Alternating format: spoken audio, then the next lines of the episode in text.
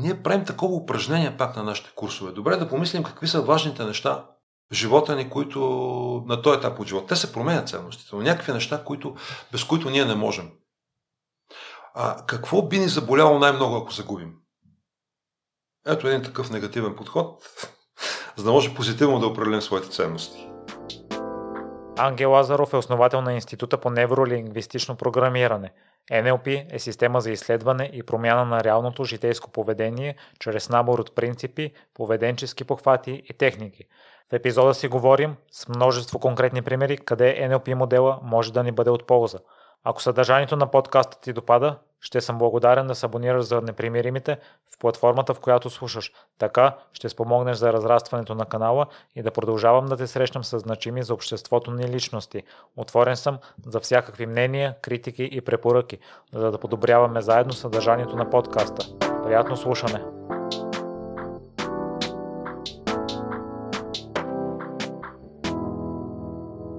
Здравей, Ангели, и благодаря ти много за приятелата покана. Здравей, Миро, аз благодаря за поканата. Аз реших да те покана, тъй като NLP е доста популярна тема и не съм я засягал. И от твоите участия разбирам, че има големи резултати и то в някои случаи са мигновени с штракването. Се получават за слушателите, които за първ път чуват NLP. Ще разкажеш ли какво е? А, ще разкажа. За съжаление, повечето хора не, не знаят какво е това нещо говорят за NLP без да имат представа от а, това какво е NLP. А, пак, за съжаление, в масовото съзнание за повечето хора това е някаква манипулация, а, което разбира се не е така. А дори съм забелязал, че хора, които преподават NLP, не са много наясно какво е това. А, за да разберем какво е NLP, аз много кратко ще разкажа как възниква това нещо. NLP, невролингвистично програмиране, а, в а, 70-те години един студент по психология и информатика, Ричард Бендлер, получава задача да свали на текст терапевтичните записи на Фриц Пърлс. Фриц Пърлс е основател на гешталтерапията, известна личност. и докато Бендлер гледа тези неща на видео и ги сваля на текст, той е страшно впечатлен от това, което прави Пърлс. и решава да прави като него.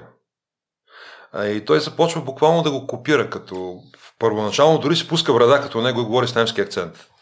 А, договаря се в университета в Санта Крус, където учи, да води там нещо като допълнителни занятия, които даже после ги признават за хорариум, а, психотерапевтични. Прави такива групи и без да знае точно какво прави, а, просто копирайки поведението на Пърлс, той постига, започва да постига резултати като неговите. А, после към него се присъединява втория такъв човек, който а, Джон Гриндър, който е лингвист, а, който, то малко като шега звучи, обаче горе-долу следното се получава. Гриндър казва на Бандлър, ако ме научиш да правя като теб, аз ще ти кажа какво правиш. А, защото той познава тези лингвистични модели, а, вследствие на които Бендлър, съответно и Фриц Пърс, получава изменения в поведението на клиента, терапевтично изменение. А, получава се това штракване и клиента почва да, този вау ефект почва да мисли по друг начин, променя поведението си и така нататък. И те са така, по този начин те първоначално създават а, този модел, описвайки поведението на един успешен психотерапевт. С цел да научат и другите хора да правят терапия като него. А, после добавят модел от а, Вирджиния Сатир, която е системен семейен терапевт, после от а, Милтън Ериксън, който е много интересна личност, основателя на съвременната хипноза, не директивната. А, така че NLP взема техники и модели от тези три направления първоначално, а, обединява ги и, и ги изчиства от всичко ненужно. Например, оказва се, че не е нужно да носиш брада и да говориш с немски акцент, за да постигаш резултат. А, също така а, не е нужно да говориш толкова бавно като Милтън Ериксън и толкова монотонно, за да въведеш другия човек в транс. А, изчиства ги от всичко ненужно и така създават един модел, който те чрез курсове а, предават на хората, които искат да правят психотерапия. Много скоро, а, тъй като а, какво е психотерапията, когато човек има някакъв проблем, там с себе си, с другите хора, обикновено с връзките, много често с реализацията, с децата, с родителите, с секса, с закона, с парите. А, той се обръща към психотерапевта, те си комуникират и в резултат на тази комуникация, която се води от психотерапевта, разбира се, а, се получават трайни изменения в поведението на клиента. А, и а, тези тримата от които Ричард Бандлер и Гриндър свалят модел, модела, те са добри терапевти, защото постигат бързи и трайни изменения в поведението на клиента. И тогава а, и други области от живота забелязват, че а, може да използват същите методи, за, постигнат, за да постигнат бързи и трайни изменения в поведението на клиента. Първо с специалните служби, после предизборните технологии, Мисля, че Рейган е първи американски президент, който ползва NLP консултанти в предизборната си кампания. Елцин е първият руски и така нататък. Има и много други примери. А, след което в бизнеса се ползва това нещо там в контекст на мотивация на екипи, подбор на хора, предсказване на поведението. Аз между другото оттам попаднах на NLP, защото а, трябваше да подбирам хора. Компанията ми се разширяваше рязко и бързо и беше една малка лудница станала. А, в а, къде е бизнеса? Продажби, разбира се, преговори, мотивация на хора и екипи. А, и в а, взаимоотношенията между половете и така нататък. Насякъде, където има комуникация, NLP се ползва така, че може би най-малко в момента се ползва в психотерапията. Много по-широко приложение има. Та това е накратко за NLP и всъщност, ако погледнем как възниква NLP, т.е. тези двамата основатели, които между другото имат и екип от доста хора, за който не се споменава, те виждат едно успешно поведение – а, описват това поведение, разделят го на малки части, за да видят в резултат на какво а, тези а, тримата психотерапевти постигат бързи резултати. Вземат това поведение първо за себе си, т.е. виждат модела, описват модела, вземат за себе си модела, изчистват го от всичко ненужно и вече го предават на другите хора. Тоест, всъщност, смисъла на NLP е като видим модел на поведение, да видим структурата на това поведение, да можем, ако искаме да го вземем за себе си, ако искаме да го променим, след като сме го описали, разбира се. Така че това е всъщност NLP. Разбира се, има много комуникационни техники там, които може да използваме, за да, за да променим това поведение, тези стратегии на поведение, собствените на другите, ако те не ни харесват и да са ни полезни. Та това е накратко NLP. А, система а, значи за моделиране. Тоест, сваляне, за да видиш модела, да го свалиш, и ако искаш да го промениш стратегията на поведение. А ти преди NLP изпробвал ли си други модели за комуникация с екипа, тъй като от, оттам произлиза интересът и оттам се намерил NLP-то? А, е, използвал съм за, за, малко. Беше много интересно. Аз записах се на един курс по комуникация, където разбрах, че всъщност различните хора по различен начин възприемат информация. Това, което аз казвам, от другия човек може да бъде интерпретирано по... Значи, в този курс беше по четири различни начина. Имаше там четири уши, с които а, курса, а това човек слуша. А, Надя Салова още помня, тя ми е приятелка в момента беше водещата на този курс. А, вече като почнах да се занимавам с NLP, разбрах, че значи, не само четири могат да бъдат хиляди начините, по които човек може да интерпретира едно изречение в съответствие с а, неговата карта на света. Та, това беше първото нещо и всъщност на този курс се запознах там с една дама, която нещо спомена за NLP или даже по-скоро ми прати там някаква информация да чета нещо в интернет, където попаднах на NLP а, като а, нещо, което много бързо променя убеждения. А пък аз съм от поколението, дето е чел там едно време, да не казвам на колко съм години, за Митко Палузов, още който е умрял за убежденията си, примерно. А, и аз си рекох тогава, бре, това трябва да е много яко, след като неща, за които хората умират, нали, могат да бъдат променени за минути. Дай да видя какво е това нещо. То се оказа, че е много повече от първоначалното ми впечатление и веднага те спечели като модел и като модел. Ами да, аз тогава а, се разрастваше бизнеса и ние фактически утроихме производството а, и удвоихме персонала за около два месеца, може би, а, което ако някой се е занимавал с а, управление на промяната в бизнеса, знае какво представлява това нещо. А, и аз, а, смисъл, имаше проблеми. Хората, които наймах, не работеха, т.е. те обещаваха едно, се случваше друго. А, новите клиенти понякога не плащаха. доставчиците не изпълняваха това, което се поели като ангажимент. Бе, сложно беше и трябваше да се оправя по някакъв начин с това нещо. Исках да се науча да предсказвам поведението на хората.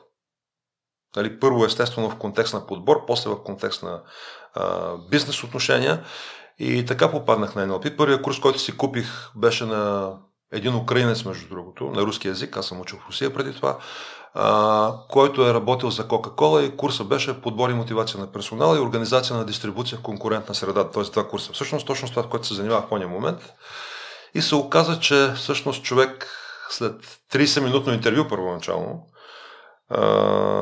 можеш почти всичко да знаеш за него, дори неща, които той самия не знае. Това число дали ще дали е склонен към злоупотреби, дали ще крадеш и изнася информация, в личния живот дали, дали е склонен да изневерява и така нататък. Аз естествено дълго работих върху този модел после. А, в момента са ми необходими около 5 минути, за да разбера повечето от тези неща. В неформален разговор. След това накрая мога да те питам за мен на някое нещо. Може ли да, да направиш оценка за мен спрямо от разговора до момента и от... А, няма да направя оценка за теб, защото не е етично това нещо. а, смисъл, а, това беше изкушението, което аз имах и за което предупреждавам нашите студенти да не го правят. Като в началото, като почнах да ги учите тези неща и ти виждаш много неща за другия човек. И а, за да се поставиш отгоре, нали, да покажеш колко си велик и колко знаеш и колко можеш, аз тогава им казвах на хората тези неща. В повечето случаи а, ги губех като приятели тези хора, защото никой не обича да, да бъдеш над него, да си повече от него, да знаеш повече от него. Така че съм загубил доста приятели на него. А, по този начин, това е естествено, всеки човек си върви по пътя и работи с егото си. Аз се надявам до голяма степен да а, ми е по-здраво егото, нали, в сравнение с преди там 10-15 години, когато почнах да се занимавам с NLP. Всъщност преди 18 години започнах. Така че не съветвам, когато знаем нещо, т.е. има смисъл да кажем нещо на човек, ако а, после, му, за да го използва той това нещо, за да промени, да му помогнем. Ако може да му помогнем, има смисъл да му го кажем. А, за да му помогнем, той трябва да поиска. Въпреки, че има и начини, без той да разбере, малко да го насочим в посока, в която би била добре за, добре за него. Тъй като аз от година и няколко месеца ходя на терапевт, mm-hmm. мисля ще да чуя твоето мнение. Тъй като аз си мисля, че има за различните хора различни неща влияят или в даден етап от живота различно нещо влияят. Ако трябва да съпоставиш NLP срещу ходенето на терапия? NLP е модел, който идва от психотерапията и аз също се занимавам с, с психологическо консултиране, имам клиенти, да, даже мога да разкажа за двама клиенти историите им. Не изцяло, нали, като съм, подчертавам, че съм взел специално разрешение от тях, защото могат да бъдат иллюстративни. Така че а, за мен, аз също имам може би две години и половина а, индивидуална терапия от а, школата на психотелесната терапия, моя, сега вече ние сме приятели с моята терапевтка. Тя от време на време прави по някой курс в нашия институт. А, но аз тогава имах нужда, между другото, NLP стана повод да, да... И по-скоро работата ми с хора стана повод да, да опра в някакви собствени ограничения, да тръгна да ги разрешавам. А, така че а, няма никакъв конфликт между NLP и психотерапията. Това е лукс, който за съжаление, не всеки може да си позволи. Първо. И второ, не всеки е готов, защото аз сещам за един мой клиент.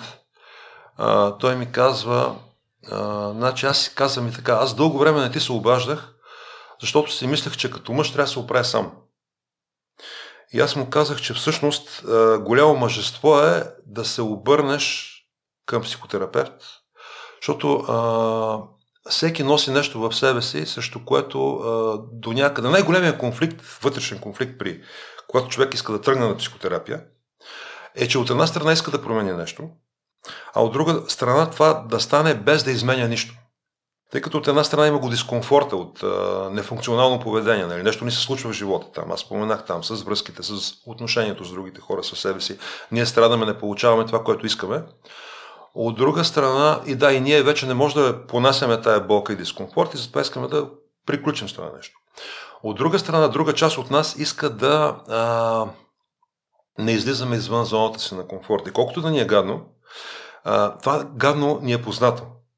И ние, не знам на тебе е познато ли ти това, което ти говоря? Да, слушал съм го като... Mm-hmm. И ние предпочитаме другата част от нас да не прави нищо и саботира и така нататък. Така че поне в NLP това, което на мен ми харесва, че подходът е максимално щадящ, т.е. ние се стараем да изкарваме хората извън зоната на комфорт много, по много комфортен начин, щадящо.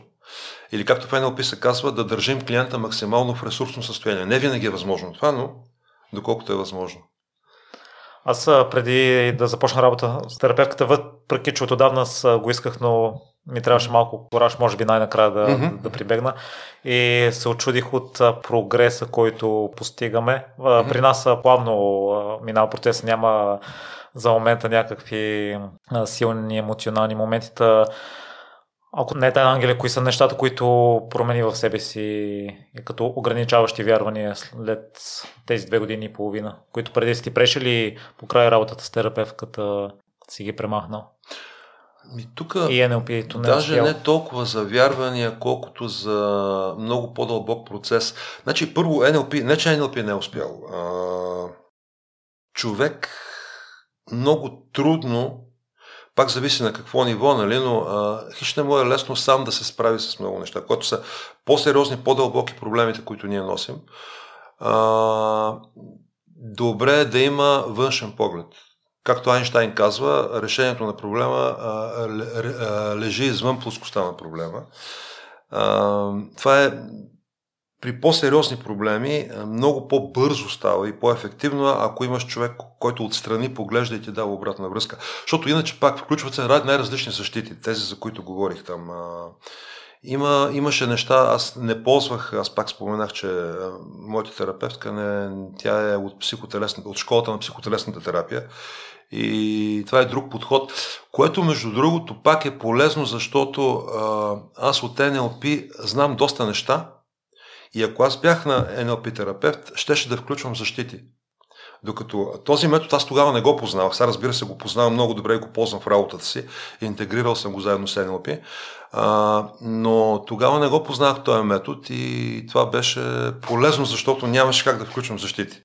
Да, какво промениха ми? А, може би, да, много по-добре познавам себе си, своите ограничения и възможности, личната си история, как това е оказало влияние върху а, формиране на характера ми, а, какви ограничения имах. Повечето от тези ограничения съм ги по някакъв начин а, не точно освободил от тях, но съм си добавил ресурсите, които са ми необходими, уменията. Основното ми умение, всъщност повечето хора с, с, тръгват да се занимават с неща подобни на мен, учат психология там, а, а, с психологически направления се занимават, за да си решат някакъв свой собствен проблем. Аз си мислех, че при мен не е така, че аз съм тръгнал от бизнеса и аз съм човек, който е сериозен, нали, такъв и даже ще не се не опи в България, понеже тогава нямаше а, съвсем такива спорадични опити имаше някой да прави курсове по NLP в България преди мен. Докато аз а, със създаването на NLP института вече 18-та година редовно провеждаме курсове по NLP всеки семестър практик, мастер, там, треньорски курсове и други приложни курсове и така нататък. Та, аз си мислех, нали, че това е супер, това ще направи нещо хубаво, велико, там, и това ще е добър бизнес, поне това в България го няма. И а, така, всъщност се оказа, последствие разбрах, това число и благодарение на терапията, че аз също съм тръгнал да се занимавам с това нещо, за да си реша собствените проблеми, то свързани с изграждането на взаимоотношения и свързване с хората. Това ми беше на мен проблема. Как да се свързвам с другите хора. Може ли да, да, дадеш конкретен пример за ситуация, в която си усещаш разликата? Ангел преди, преди работата с терапевта ще да реагира по един начин и вече след работата с терапевта си усетил нагледно пътя, който си извървял? А, конкретен пример мога да дам с работата ми като треньор. А, значи аз съм учил как а, да изграждаме лична харизма, а, така че а, да можеш да водиш хората след себе си, да искат да приличат на теб и така. Преди а, терапията, аз държах такава дистанция между мен и хората, които идваха при мен да се учат. Като елемент, така ме бяха учили мен, като елемент от а, харизмата, харизматичния образ, който транслирах тогава. А, това работеше, разбира се. А, и, и така, докато сега а, аз си давам сметка, може би, че това някакъв страх в мен е съществувал, или по-скоро защита, че ако ние станем близки с тези хора, ако аз ги допусна по-близко до себе си, то те ще разберат нещо за мен, което може би не е окей. Okay. Сега си давам на сметка. А, докато сега аз нямам никакъв проблем, а, естествено а, имам граници, разбира се, но а, да допусна по-близко хората до мен. Аз преди никога не разказвах лични истории, сега спокойно мога да, да, да разкажа лична история, която да иллюстрира нещо и да е полезна за групата и така нататък. Тоест сега са а, много по-добре а, мисля, че съм се научил да се свързвам с хората. Поздравления за което. Да, благодаря. Много ми е приятно от, от това, че мога. И в твоето участие забелязах, че споделяш за два метода западен и руски. И аз по край политиката чух един израз пожелателно мислене. Та усетих го това, че го има и в западния модел, който е по-идеалистичен, за разлика от руския, който е практичен. Та ще може да съпоставиш двата, двата основни метода. А, те не са методи, то по-скоро е може би нагласа. А, значи, сега, аз съм учил а, основно в Русия, а, тъй като направих едно сериозно проучване преди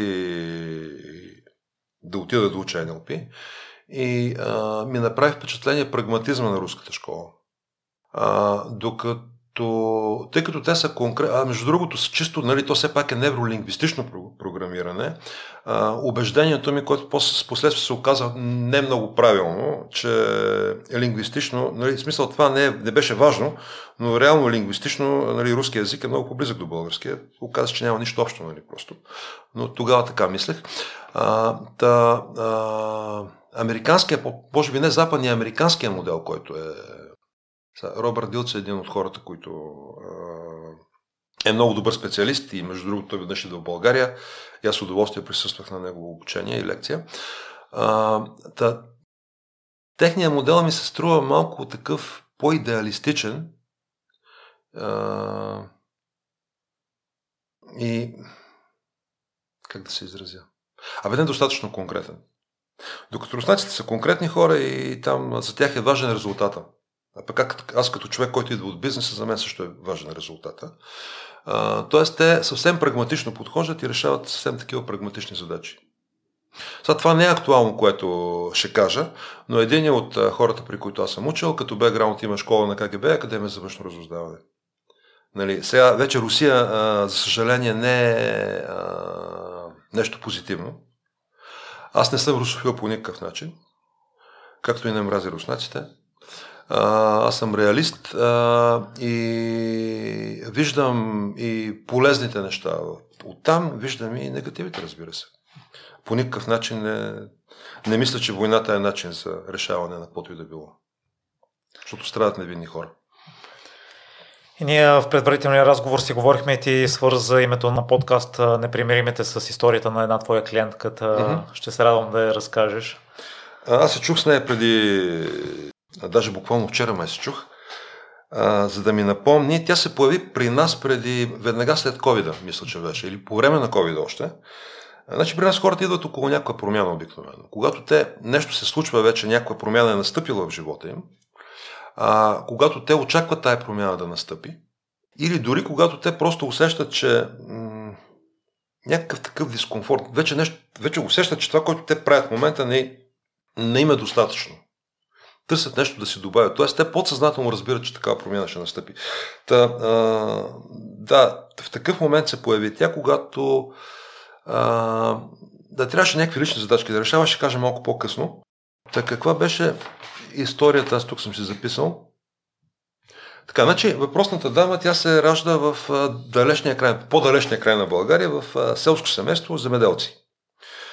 А, още като ученичка, тя е такова будно момиче. А, и обаче, какво се случва в това семейство? На тях им трябва работна ръка. И а, те вече са инвестирали в сестра, която учи някъде, по-голямата и сестра, и, а, ня, и имат намерение на нея, особено баща и смятат, че те трябва да помагат там, да копа нивата, да, да гледа животните и така нататък. А, и той, там където тя е добра, той дори ограничава. Тя, да кажем, печели някаква олимпиада по химия на регионално ниво, той спира и не позволява да учи химия в, тук съм си записал ходи на школа по танци и печели, даже по телевизията снимат, става първа по танци в четвърти клас. По телевизията снимат и той е спира от танците. А, съответно, а, докато тя иска да се развива, а, значи а, там те искат а, да учи до 8 клас и да почне да работи. Там семейството. Тя по някакъв начин успява да ги убеди, записва 9 клас а, и даже тя избягва. А, не, малко по-късно избягва, чакайте. А, в 10 клас се изнасилват. Приятели, а, той май, май даже някакъв интерес, да, да но не се лъжа, може би финансов интерес има от цялата тая работа а, прави така, че тя да бъде изнасирана там. Дава на някакви други мъже там, някаква такава гадост. А, тя сменя мястото, където учи. А, 11 клас се опитват пак баща и да е спре от това тя да учи и, се налага, тя се връща на село за, за известно време, после се налага да наваксва с материала, така че да завърши 11 клас. След което вече след 11 клас тя вече отказва да се подчинява на родителите, започва работа в близкия там регионален център, като шивачка, а, и започва да учи, записва висше образование, нещо свързано с информатика, мисля, че беше, или там компютърни науки, нещо такова. А, става много добра в работата си, вече много скоро започва да прави проекти такива а, и започва да продава услугите си като проектант на нещо свързано с технологията на, на дрехите. Не знам, тя го прави по-добре от хората, които са наети точно за това нещо. Мисля, че е технолог, не помня точно. И затова те и плащат смисъл по-малко, отколкото биха платили на технолог, за да го направи. Това и позволява да завърши. Има някаква там 9 годишна връзка с мъж, който а, не се интересува обикновено, особено от нея. А, има амбицията да си купи апартамент и поради тази причина, защото тя пречи деца от храброст, за да бъде там добра съпруга и да събира пари и работи на пет места и не знам си какво прави, получава панически атаки и тревожно разстройство което я довежда до идеята, това някъде преди, и до идеята да търси терапевтична помощ, след което приключва брака и после се оправя се до някъде и се връща, идва в София, където се намира работа там, същата работа, която преди и започва да учи дизайн, между другото. Тя тогава дойде при нас точно в този период. трябваше да решава проблеми с границите си, как да си постави граници.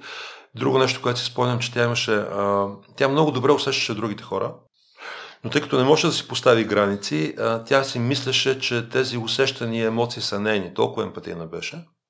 Е, за това със сигурност едно от нещата. Ние не й помогнахме. Смисъл, помогнахме и сигурно, но тук идеята е пак, защо не примиримите? Защото тя сама всичко тръгваше от нея. Аз не мога да кажа, че ние там особено сме й помогнали. Сигурно сме й помогнали, но това е, защото тя го е поискала и защото тя така е решила. Та, това беше една от задачките, които си спомням, че тя решаваше. Помня, че беше останала без работа, помогнахме и да а, получи увереност в себе си, при който веднага се намери работа. Буквално на другата седмица. Значи, при, не, при тази жена много бързо ставаха нещата. А, което ме, не лично ме, ми, ми, ми, ми харесваше. А, така, а, тя в предишния си брак не, не е имала деца, въпреки че е искала а, тъй като, ето ние си говорихме за стратегии, как да видиш стратегията на поведение на, на другия човек. А, това, което стоеше в главата й, е стояло в главата й, тъй като тя със сигурност не е имала добро детство. А, ограничението, което между другото и при други жени виждам, а, когато не могат да имат деца без да има физически причини, е, че ако, ако са преживели някаква травма, че ако аз имам дете, а, особено дъщеря, то на него ще му се случи същото, което някога ми се случило на мен. Те хората не го осъзнават това нещо, но това се случва. А, значи имаме около 10 деца родени в историята на нашия институт от жени, които са имали проблеми с забременяването, които са били от главата. Ние сме им помогнали да си подредят нещата и това се е случило. Та, в момента тя си намери мъж, който се грижи за нея. А, и а, има дете, което е на около годинка и половина, мисля, че в момента. И тя в момента мисли вече там как да продължи кариерата си, вече съвсем друга посока. Тоест не, не, не в друга посока, на друго ниво. Ето един пример за едно момиче, което е тръгнало от а, доста труден, трудни условия и въпреки ограниченията тя се е справила. Като контрапункт на много хора, които имат всички условия, а, и фактически а, твърдят, че някой друг им е виновен. Докато тя, въпреки това, сама е поискала, е решила и е постигнала. И затова с удоволствие разказвам тази история. Наистина е красива и за, дава чудесен пример за непримиримостта, тъй като сподели, че хората, които идват най неописа около промяната в живота си и през вас са минали толкова много хора, ти също включително си минал през а, промяна и промени в mm-hmm. живота ти. Та, установил ли си каква е природата на промяната, по какъв начин става прехода от едната личност, от едните навици към новата ни версия? Ми, по два начина става. Обикновено става постепенно. Понякога има и такъв вау ефект. А, аз се сещам още преди NLP, не вече бях почнал да чета там, да се занимавам. А, няколко такива момента съм имал. А, последният вече, той, който до някъде е свързан с NLP. Аз имах тогава бизнес с месопреработка, се занимавах, имах цех за месопреработка, около 35 човека, национална дистрибуция и така нататък. Добре вървяха нещата. Малко се бях изчерпал като, като че ли там обаче. Имаше трудности свързани с присъединяването към Европейския съюз, там трябваше някъде да, да изпълнявам програми, трябваше големи инвестиции и така нататък. И в един момент аз се събудих с мисълта, че аз мога да продам това нещо. Да продам бизнеса. А, и всъщност а, тогава пуснах обява, така че да не, да не е ясно, че става въпрос конкретно за моя бизнес, тъй като нали, хора работеха за мен, не исках да, да се демотивират и а, отидох да уча NLP. А, в момента, в който се върнах, имах там 3 или 4 такива сериозни запитвания а, и фактически на час се върнах август месец от първия ми курс по. А, до новата година бях си продал бизнеса. Аз още от първия ми курс, аз знаех, че това е нещо, с което искам да се занимавам. Ето такъв момент, ето рязко се промениха нещата. Аз знаех, че това искам да се занимавам. Разбрах. Само, че мислях да тръгна по бавния начин. Тоест, първо аз да уча там една-две години и тогава да почна да преподавам. А, междувременно ми се появи идеята, че няма нужда да чакам, мога да поканя моите преподаватели да водят курсовете, аз да им превеждам. И така, значи, до нова година бях а, пре... си продал бизнеса в момента, в който затвориха около 100 предприятия като моето. Аз си продадох бизнеса а, и, между другото, новия собственик а, доскоро тая година, не помня, но доскоро ми се обаждаше да ми честити имен и рождения ден което означава, че не съм го излъгал и че е взаимно изгодна сделката била, разбира се. А, така, и те продадоха бизнеса после. А, та, това е едното, което направих. През февруари а, следващата година стартирах а, първото обучение по NLP в института по. А, направихме откриване преди това. Около 36 човека беше първата група в България и още 15 човека не взехме Оставихме ги за втората група, които... Тъй като не, не бяхме сигурни, аз поне не бях сигурен, че ще може да се справим с такава голяма група. А, така, и другото нещо, което ми се случи е, че всъщност като се прибрах от а, обучението по НЛП, се оказа, че имам онкологично заболяване, за което не знаех в рамките на 3 месеца буквално. Естествено, аз правих медицинските неща, които трябва да се правят, но самата ми нагласа ми помогна. Аз изобщо нямах съмнение, че се излекувам от това нещо и вече колко там, от тогава са 18 години, аз съм здрав. Така че самата ми нагласа ми помогна да премина през това много леко и успешно. Даже хората около мен, близките ги, ги окоръжавах, понеже те се представяха за мен. Та това за, за мен бяха ето един такъв момент, ето рязко се промени нещо в живота ми. Там бях на около 40 години тогава. Продадох, рязко смених а, сферата, в която се занимавах. Никога не е късно отново до някъде желанието е дошло от теб преди това, тъй като в едно интервю споделиш, че си направил неустоимо предложение на тогавашния собственик и ти да се включиш. А, а това така, беше как е започнах бизнеса, да. да. Ами, Само то... да споделиш, що е било неустоимо, любопитно ми е да разбера. То беше такава семейна фирма. Аз бях измислил една технология, която даваше много добър резултат. Бях измислил два продукта и пазарна ниша бях намерил и ги продавахме много успешно тези продукти. И не знам, що беше неустоимо, защото човека просто, да, а, а, предложих половината от печалбата. Всъщност, и тъй като ние имахме някакви, аз, да знам, другата причина може би беше, че имахме някакви родински взаимоотношения и си имахме доверие. Това беше другата причина. Тоест аз му предложих, той беше собственик на предприятието, за което аз бях помощник управител, на материалната база. Аз имах технологията, а, имах а, до някъде и пазара и потенциала. А, му предложих да ми предостави предприятието през свободните от основните смени, през нощта, т.е. през нощта да работя аз, също половината от печалбата. Без да имат никакви други ангажименти. А, и така, това беше примерно през началото на годината, примерно февруари или март. За новата следваща година аз влязох в собствено предприятие със собствена материална база, машини, сграда. Сградата беше под найем, нали? Но, като между другото, а, постъпих лоялно с въпросния мой а, всъщност работодател тогава и партньор. Аз го поканих да, да ми бъде партньор в новия бизнес. И до сега с него сме приятели. Въпреки, че имахме известни разногласия по отношение на бизнеса, там променяхме взаимоотношенията си, там параметри, дялове и така нататък. Имали сме и такива, дори до някъде конфликтни моменти. успяхме да ги изчистим и да и до днес сме приятели с него. В кой момент си взимаш две години почивка и обикаляш света? А това не е точно. Обикалях света. Да, всъщност чак да обикалям света не. То не беше почивка. След като продадох бизнеса, да, то за мен изглеждаше като почивка, защото след месопреработката е много тежък бизнес. Поне беше сега, предполагам, че не е по-лек. А, на мен, а, аз ходех да уча основно.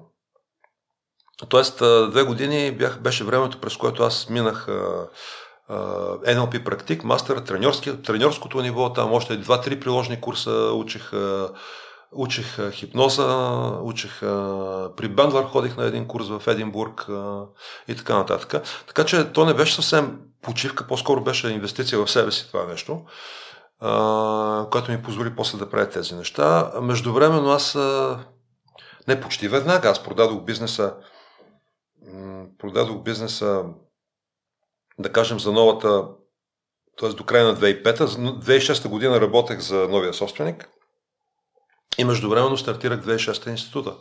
Февруари 2006, 10 февруари мисля, че е рождената дата на НЛП института 2006. Освен, че работех за новия собственик, аз нали, ходех, учех, организирах курсовете, превеждах на преподавателите, но това сравнение с предишния бизнес беше почти като почивка.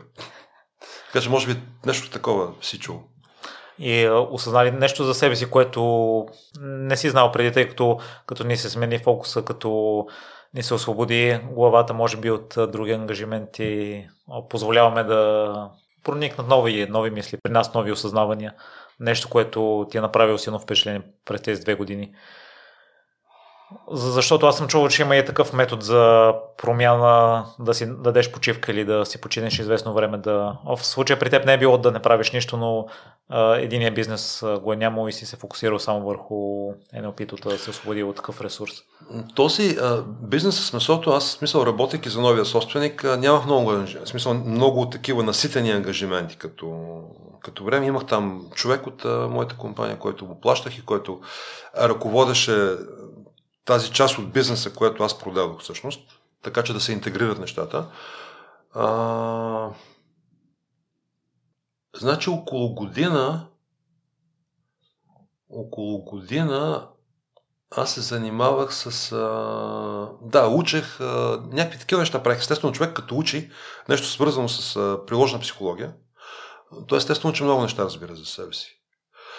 А, не ми беше лесно. Аз си спомням как на треньорския ми курс, аз малко рано отидох. Тоест завърших първо NLP практик и веднага първи модул на треньорския курс, където ме беше срам някакви неща даже да правя. Е, имах проблем да навлизам в личното пространство на другия човек. Аз забелязах, че тогава не гледам хората в очите. На NLP практик аз се научих да гледам хората в очите, докато говоря. Някакви такива ограничения собствени. Много бяха. Те беше много, много такова. Мисъл, те са много, аз не ги помня. Но имаше много подобни ограничения, с които постепенно и между другото доста бързо, сега като гледам назад, се справих.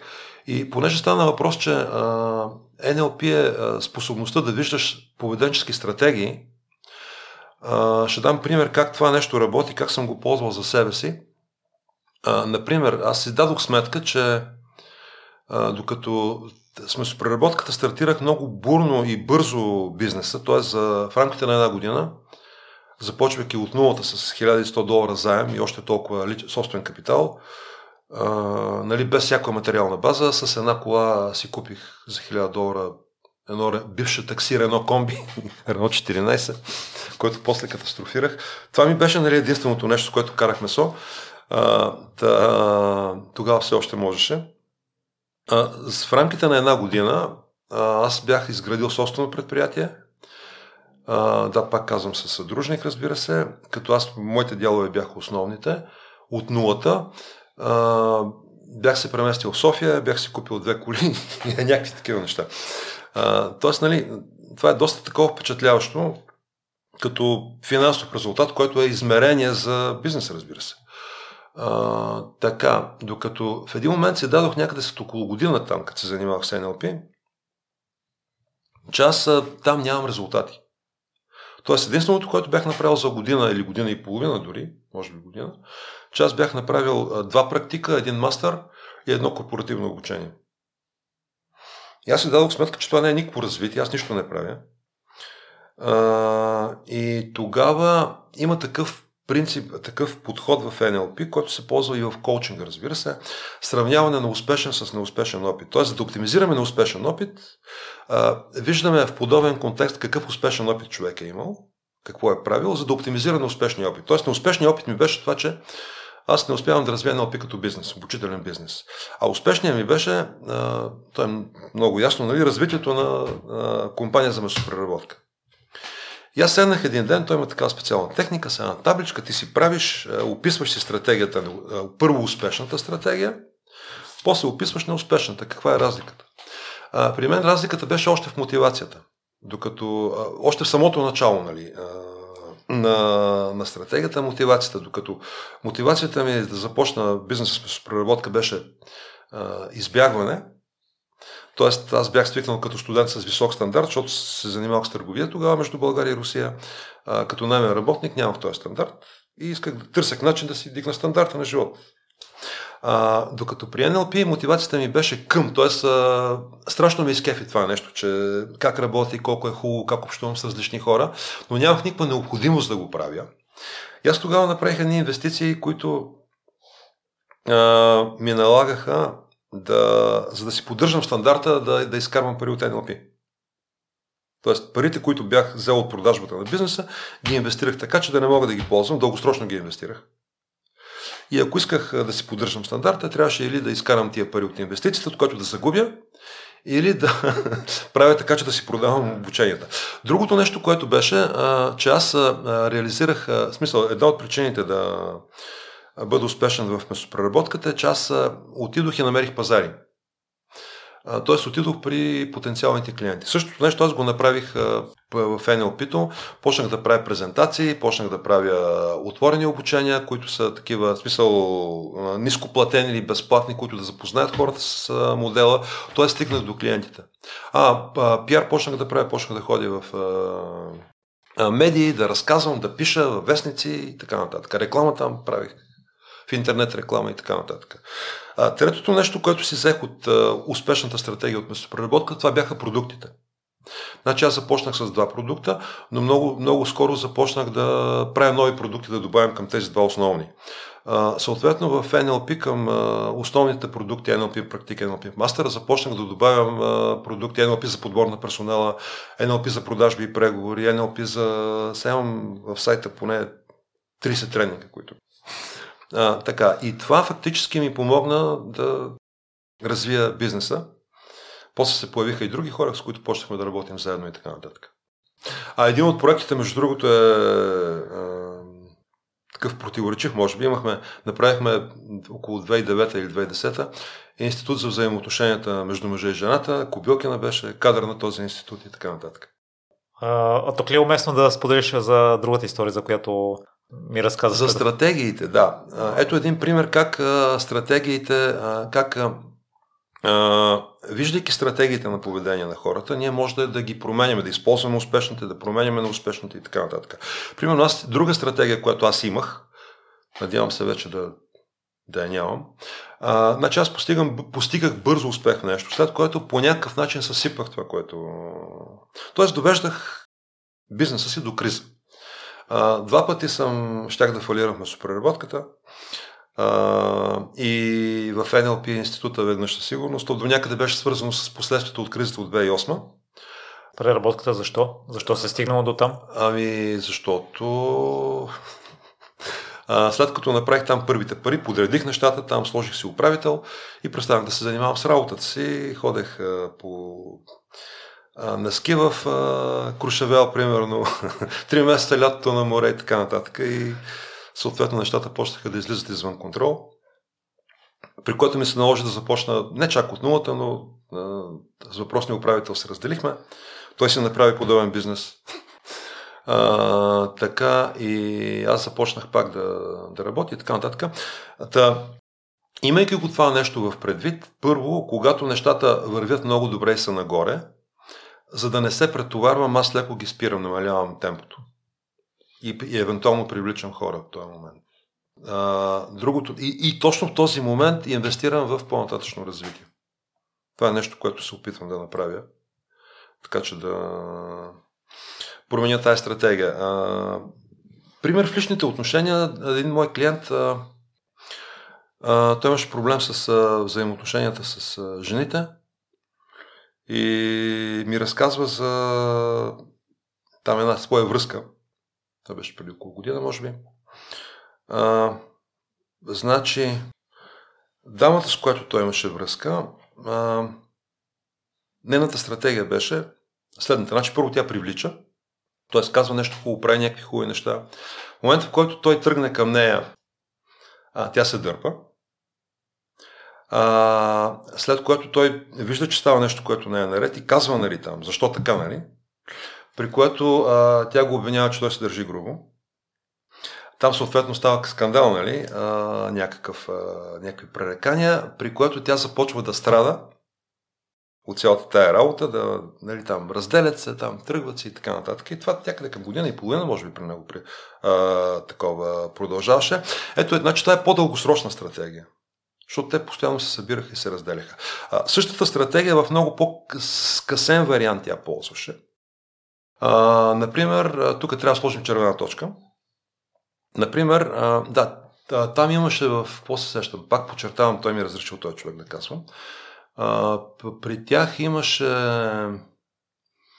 несъответствие в, а, там с секса. Нали? Тя често му отказва, че секс, някакви такива неща.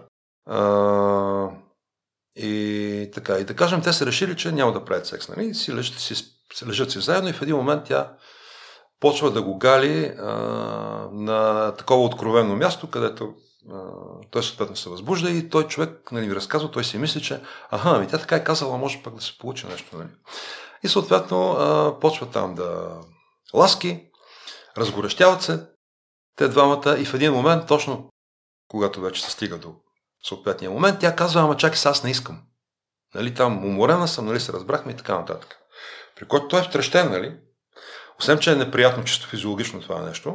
И той казва, добре, ама защо така и така направи? И тя казва, ми, аз а, просто, понеже много те харесвам и ми е приятно да те галя. И това е жена, която все пак, тя не е на 15 или на 20 години дори, доста повече беше тази жена. А, и той, понеже вече беше учил NLP този човек и той, вижда, той, го, той го виждаше това нещо. Той казва, виж сега, ти правиш така и така. Тя казваше, не, аз не правя така. Та, проблема, между другото, наистина е специално при въпросната дама, че аз не я познавам нали, по негови думи, а, доколкото стана ясно, е, че тя всъщност тя не осъзнава това, което прави. Тоест, то за него очевидно, вече беше очевидно, но за нея това, тя, тя нямаше възможността и силата да го види. Тоест, тя си има някакви неща от миналото. Най-вероятно от малка са и казвали какво ще кажат другите хора, се учили да се съобразява с това нещо. А, самото, самото тая стратегия за поведение в личните отношения говори за това, че а, човек има остра нужда от това да получи утвърждаване, да получи а, доказателство, че въпреки че това, че прави нещо не е много приятно на другия човек, другия човек го приема и го, и го иска и го обича. А, моят клиент, между другото, също имаше такова нещо. Такъв. А... Той също правеше такива неща. В смисъл, понякога правеше някакви неща, които са неприятни на другия човек, за да може, въпреки това, другия човек да го приеме и да му покаже любов. И това са такива стратегии от детството, за съжаление, които а, ние някакви условни рефлекси, които сме си изградили, пак стратегии, а, които ние носим през живота си. Та, въпросната дама, да, тя даже не, не може, тя, да, и тя за нея си е била права, че тя не прави нищо, защото тя не го осъзнава. Защото, а, значи, при такъв тип хора, ако аз приема, че нещо съм направила, което не е добро, значи аз съм лош човек. Аз не мога да бъда лош човек. За съжаление, такива хора много трудно държат обратна връзка. А човек, за да се развие, трябва да. Това, което казвам, що е добре човек да ходи на терапия? Защото а, при друг, не сам, в смисъл, защото другия човек вижда отстрани нещата и може да помогне на клиента сам да ги види тези неща. Докато човека отвътре сам трудно вижда. Така че и всъщност а, за, за, за, за въпросния клиент, той отначало имаше, имаше убеждението, че той е виновен за цялата тая работа, че всъщност той нещо не прави като хората, че той е дали там, примерно, групи агресивен и нездържан, примерно. А, което наистина имаше моменти, в който беше такъв, но разбирането, че виждането на стратегията, виждането на това, че и разграничаването, какво мога да, да направя аз и какво зависи от мен и какво зависи от другия човек, той разбра, че за съжаление с въпросната дама няма как да продължи по този начин, защото дори тя да не е виновна, дори тя да не вижда и да, да няма контрол върху това, което прави, това все пак е болезнено и нали, ние... той избра да продължи по друг начин живота си. Което, между другото, е важно решение. И ти се сподели вече, че NLP служи за това да влияеме и върху поведението на другите. Та в, предполагам, не се получава при всеки човек да може да се напаснем и да синхронизираме. Ние винаги влияем върху поведението на другите. А, тоест, а, почти всички човешки потребности са свързани с друг човек. Така че ние постоянно искаме нещо от другите хора. Искаме аз вече споменах да, да проявят симпатия към нас, приемане, взаимоотношения някакви да изградим, одобрение да получим от тях, утвърждаване да получим. Искаме да направят нещо, да, да си прекарат времето заедно, за да ни е приятно заедно искаме да някакъв проект на работа, който сме предложили, да бъде прият от ръководителя, да ни даде пространство, ние да го развием този проект, да получим резултат там или каквото искаме. Искаме повишение на заплатата, искаме нали, постоянно искаме нещо. Работата ни, живота ни е свързан винаги с други хора. И ние от тези хора искаме нещо. И така че ние постоянно влияем, или поне се опитваме да влияем на другите хора. Аз, между другото, искам да ти благодаря, защото, готвейки се за това интервю, си дадох отговор защо хората ни отказват. Аз знам, че хората ни отказват. Обикновено ние се готвим, нали, нали, да изключим манипулацията. Ние вече сме разумни хора и сме разбрали, че за да получим нещо от другия човек, той трябва да е доволен също. Трябва да видим какви са неговите потребности и да му предложим нещо, което е полезно за него, пък той да ни даде нещо, което е добро за нас. Нали, това е зрелия подход печеля, печелиш се казва тази стратегия. И ние се готвим и си мислим какво ще му бъде полезно на този човек и му предлагаме нещо, което наистина е логично той да го вземе, да му е полезно. И тези хора ни отказват. Такава е горе-долу принципа на комуникацията. Ние предлагаме нещо, което на, на другия човек, срещу което той да даде нещо, което е важно за нас. Другият човек обаче ни отказва, въпреки логиката, въпреки това, че сме се подготвили. А обикновено не искаме което е важно за нас, нещо, което е свързано с значима ценност. И а, когато това е принцип в природата, когато имаме пречка да реализираме наша значима ценност, се включва инстинктивно, ако това нещо е важно за нас, нали, пак казвам, се включва инстинкта бий се или бягай. Ние сме, а, имаме много инстинкти, които ни ръководят. И когато се включи този инстинкт, а, ние започва, или се отказваме да продължаваме да искаме това, което сме поискали вече, и се фрустрираме от това нещо, или почваме да, да се бием в кавички, т.е. да доказваме на човека, че това, което искаме от него е полезно за него. Тоест, даваме аргументи, такова, опитваме се да а, опорим неговите аргументи. Нали, има такъв принцип в, а, при продажбите, например, оборване на аргументите. А, тоест, оборване означава конфронтация. Ние започваме така комуникация, която се основава на конфронтация. А, при което в резултат на цялото това нещо или другия човек ни побеждава, и ние се отказваме, или ние го побеждаваме с нашите аргументи, при което той да кажем, ни дава това, което искаме. Съгласява се, купува от нас там, решава да отида с нас там, където искаме, там, дава ни това, което искаме. А, обаче отдолу остава някакво такова а, неприятно усещане, че ние сме го победили. Или може да не спази договорката, или после да не работим дългосрочно заедно с него. Та, а, на... Да, аз си задавах въпроса, значи по-нататък ще кажа какво е решението, нали? какъв подхода, който на база на NLP и на други неща аз развих наскоро, а, но а, дадох си отговор защо ние отказваме, когато нещо ни предлагат. Има такъв феномен психологически, който се нарича феномена на реактивното съпротивление. През някъде 2012 или 2013, тук ще разкажа една история от маркетинга, Тайт а, създават такива цветни капсули, такива меки капсули с прах за пране. И се оказва, те са оранжево-сини и много симпатични. И се оказва, че някъде около края на 2016-2017 тези капсули започват да ги ядат. И даже почват да се снимат тинейджерите в, в, в, и, и да пускат в социалните медии, в YouTube, в Facebook. А, и даже има такова tight pots предизвикателство. Тоест, кой ще изяде, да, да изядат и, да, и, да, и да, да, да покажат в медиите как са изяли това нещо. А, така. А, след което, а, съответно, Procter Gamble те вземат мерки, започват да пишат навсякъде, че това е вредно, че това, тези капсули не са за ядене. Даже има реклама с а, клипче с един, аз му забравих името на един футболист, мисля, че беше спортист, известен американски, а, който казва, не, не, не, това не е за ядене, това е за пране само и така нататък.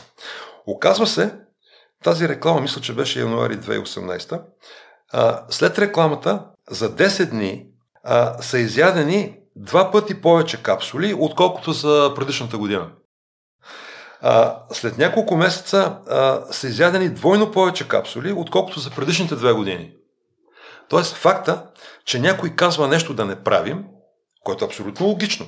Нали, то съвсем е разумно и логично, както ние си приготвяме логични аргументи, а, защо другия човек да направи това, което искаме. А, въпреки това хората правят наобратно. А, сега, причината за този феномен е, че когато казваме на човек какво да направи, той възприема това като ограничение на свободата му. А, тоест, ако ние, а, човек приеме предложението ни, примерно да си купи, да кажем, кола от нас или химикалка, а, особено кола, нали? А, това е вече е ограничение за него. В момента, в който приеме да си купи тая кола, това означава, че той няма да си купи други, други, други модели коли.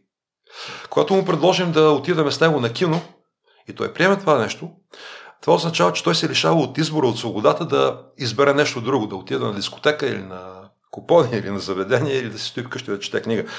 Горе-долу по този начин подсъзнателно, естествено хората не го осъзнават това нещо, действа въпросния феномен. Та това е причината, когато ние искаме нещо от другия човек, той обикновено да ни отказва първо. И затова а, Значи аз създадох, естествено, използвайки NLP, но и други направления от там приложната психология. Ползвах Робърт Чалдини, там теория, той е експериментален социален психолог, американец. Книгата Влиянието е негова много значима. Има такива 6 или даже 7 принципа на убеждаването, които са научно доказани. работа на Даниел Канеман, който е такъв как се казваше а Даниел Канеман, който е основател или един от основателите на поведенческата економика и получава Нобелова награда там 2000, не знам кое беше, 2002 или 2003 примерно, получава Нобелова награда за економика. А, то той има такива проучвания и за потребителското поведение на, на хората а, и нарича поведението им а, predictably rational, т.е. предсказуемо, но и рационално. А, такива неща използвах в... Също от маркетинга нали, използвах някои елементи, съответно маркетинговия подход, да видим къде се къса комуникацията. Да създадох едно такова направление, което аз съм нарекал а, комуникационен, комплексен комуникационен подход, основан на подсъзнателно съгласие. Идеята е, че когато ние общуваме с един човек, ние общуваме едновременно с двама хора. Единият е логичният разум на този човек. Този, който би следвало да не яде капсули тайт. А другия човек, с който, в кавички, с който ни общуваме, това е подсъзнанието на клиента. а, което не обича да му казват какво да прави, не обича да му ограничават свободата. И както вие виждате от този пример с Тайт, а, подсъзна, подсъзнанието а, е много по-силно от а, съзнавания разум. Въпреки логиката. А, има такива принципи и закони, има много други такива механизми, освен този феномен, които управляват нашето подсъзнание. И затова ние, разбирайки това нещо, пак NLP ни позволява да разберем какво става в подсъзнанието на клиента. Тези програми, не случайно NLP се нарича невролингвистично програмиране, тези поведенчески програми, някои от които са инстинктивни, разбира се, които действат в подсъзнанието на човек, което кара подсъзнанието да взема решение, а не съзнавания разум да взема решение. Е, това разбиране е много важно, което между другото в NLP го няма това разбиране. NLP е модел, който, това, което мен ме изкефи някога е, че а, и продължава да ме радва, е, че а, то е много структурирано и дава много конкретни стъпки, които ти да направиш, да получиш конкретния резултат. Но NLP не дава обяснението защо. Дава обяснението как, но не дава обяснението защо. Аз като инженер, нали, моят бъгнат инженерен мозък, а, ме караше да си задавам въпроса защо. А, нещо, което е много характерно за IT специалиста. Нали, като... Аз имам а, такъв начин на мислене, подобен на начина на мислене на IT специалиста. А, тоест за мен е важно да знам смисъла, да знам защо едно нещо работи. Въпреки, че много често това не е нужно, за да постигнеш резултат. И аз започнах да се задавам нали, въпроса защо. И ето някои от обясненията, които давам. Така че, да, до къде стигнахме до това, да, да виждаме, да разпознаваме програмите, поведенческите програми, които управляват нашето подсъзнание. И съответно, вече на пръв поглед в NLP какво казват там хората? Трябва да се синхронизираме, да копираме жестовете на клиента, да, като маймуни, да копираме думите му като папагала, нали, да повтаряме неговите думи. Ами, всъщност, то това е така, но а, самата нагласа е неправилна. Тоест, това нещо ние го правим, защото а, по този начин а, първо клиента подсъзнателно вижда, че а, ние му обръщаме внимание. За да откопираме поста, ние първо трябва да го видим този човек, да погледнем, да погледнем как той седи, да го усетим. А това подсъзнателно се усеща. Когато повторим някакви негови думи, думички, а, той има чувството, че ние а, го разбираме добре. Но пак много е важен начинът по който го правим. А, когато не го правим с подходящата нагласа, хората си казват, абе той ми прави NLP и се къса комуникацията. Аз съм, на мен нямаше кой да ми го каже това, когато аз учих NLP. Аз съответно съм а, се чудил защо правя всичко правилно, пък то не работи. Докато когато вече ги разбрах тези неща, аз ги казвам на нашите клиенти, хората, които се обучават, когато тръгнем с нагласата, че е важно да дадем на другия човек внимание, а, че който го показваме в това число и по този начин, да покажем, че той ни е важен, Значи ето един от механизмите, които е описан от Робърт Чалдини, а, или по-скоро еволюционно придобит инстинкт с социална реципрочност. Да, Робърт Чалдини в книгата си казва, че ако дадем подарък на някой, той подсъзнателно се чувства длъжен да ни го върне. Обаче, когато ние даваме подарък, клиента осъзнава това нещо и той има контрол да го върне или не. А когато ние а, покажем чрез езика на тялото това, че другия човек ни е важен, се случват две неща. Значи, първо, този човек подсъзнателно вижда пред себе си човек, който прилича на него. За неговото подсъзнание, той и другия човек са еднакви. И когато някой му, другия човек му казва нещо, все едно, че той сам казва на себе си това нещо. Тоест, не някой друг ти казва, а ти сам си казваш. И когато ти сам си казваш, значи ти сам вземаш решение, имаш избор. Не се ограничаваш от избора. Това е едно от нещата. А, другото нещо, когато Другия човек, ние сме играли това нещо много пъти, когато а, а, караме, когато ние на упражненията, когато ние точно се синхронизираме към другия човек с правилната нагласа, другия човек или се усмихва, или се отпуска. И това сме го играли на всеки курс NLP практик. Ние минаваме и на другите комуникационни курсове, ние минаваме през тази техника. Тоест това означава, че а, другия човек а, подсъзнателно му става приятно от това, че някой му дава вниманието си. А, след което а, на, на принципа на закона за социална реципрочност, с който споменах а, от Робърт Чалдини, той подсъзнателно иска да ни върне това, което ние сме направили. Тая енергия, която ние сме му дали вече, Той иска да ни върне жеста. Но а, това, че не го осъзнава, означава, че няма контрол. Докато при подаръка той има контрол, когато ние се синхронизираме, той няма контрол върху това ние да му бъдем симпатични. И той иска да ни върне жеста. Има такива много, много нюанси при, при комуникацията. Това е само самото начало. Има много други неща, които по-нататък да направим така, че другият човек да се отвори към нас, да го предразположим, той да се отпусне. обикновено това го учим на втория ден на курса NLP практик.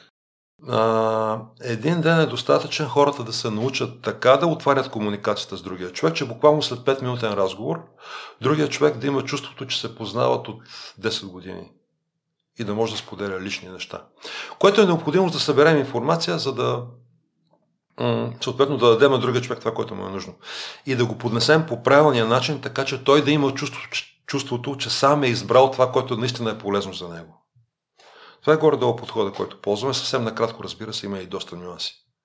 Само да обобщиш, ако финалната стъпка, след като mm-hmm. сме с правилната нагласа и евентуално подарим нещо, евентуално използваме някоя негова дума, копираме поведението му, самото предложение, по какъв начин е редно да дойде, за да увеличим процента си за съгласие? Тук не трябва някаква конкретика. най-добре, ако може, чрез въпроси да изкараме предложението от него. ето сега се сещам за един проект. трябваше да... То ще тече, не знам как ще продължи, но така. Трябваше да помогна на а, едни млади момчета и момичета да продават нещо. Така, ситуацията е трудна, тъй като конкуренцията е много голяма и така. И те бяха малко демотивирани от цялото това нещо. А, сега, аз първо се опитах да им кажа конкретно какво да правят. Те са, между другото, от така нареченото поколение Z, Generation Z, нали, хора, които... А, те, между другото, не обичат да им казват какво да правят, те обичат свободата а, и е важно също за тях да виждат смисъла. А, първоначално аз, нали, височината на експертизата и до сега правя грешки, и им казвах какво те да направят. Ами не се получи. В един момент аз си викам, чай аз това го преподавам на другите хора, самия не го ползвам и започнах да ги разпитвам. Какво правите, как го правите, какво искате, как да стане, използвайки, разбира се, ценностите и опитвайки се да ги мотивирам. А, всъщност, те останаха с впечатлението, надявам се, че от тях е излязла идеята, която аз исках да, това, което аз исках да направя. Тоест, а, това е, между другото, много подходяща комуникация, нали, естествено към ръководителя, към шефа. Тоест, когато ти искаш нещо от шефа, е добре така да подходиш, че той сам да, да каже, да прегърне твоята идея, все едно, че твоята идея той е измислил, да сложиш твоята идея в неговата глава. И когато той, шефа, каже, а, ами, а, еди, какво си може да направим, тогава е добре да му кажем, ама супер, това е страхотна идея. Нали, естествено, трябва да сме поработили с егото, нали, малко, за да...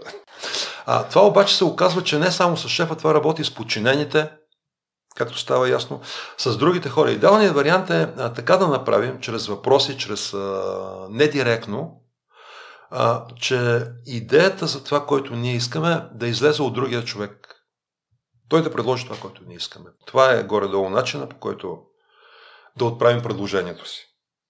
Звучи трудно Ами, няма да мога за 5 минути да, да... Първо трябва да предразположим човека. Нали, винаги... Те, такива, те са основни такива принципи в комуникацията. Добре да започнем с... А, като кажем нещо хубаво на човека. Даже с благодарност за това, че ни слуша. Ето, ние си благодарихме един на друг а, за това, че ти, че съм при вас, че си ме поканил. И, и, и това е искрено, между другото. Това не означава да лъжем. А, дори а, а, има такъв принцип, че принципа на харесването, пак по Робърт Чалдини, а, добре е да покажем на другия човек, че нещо в него ни харесва.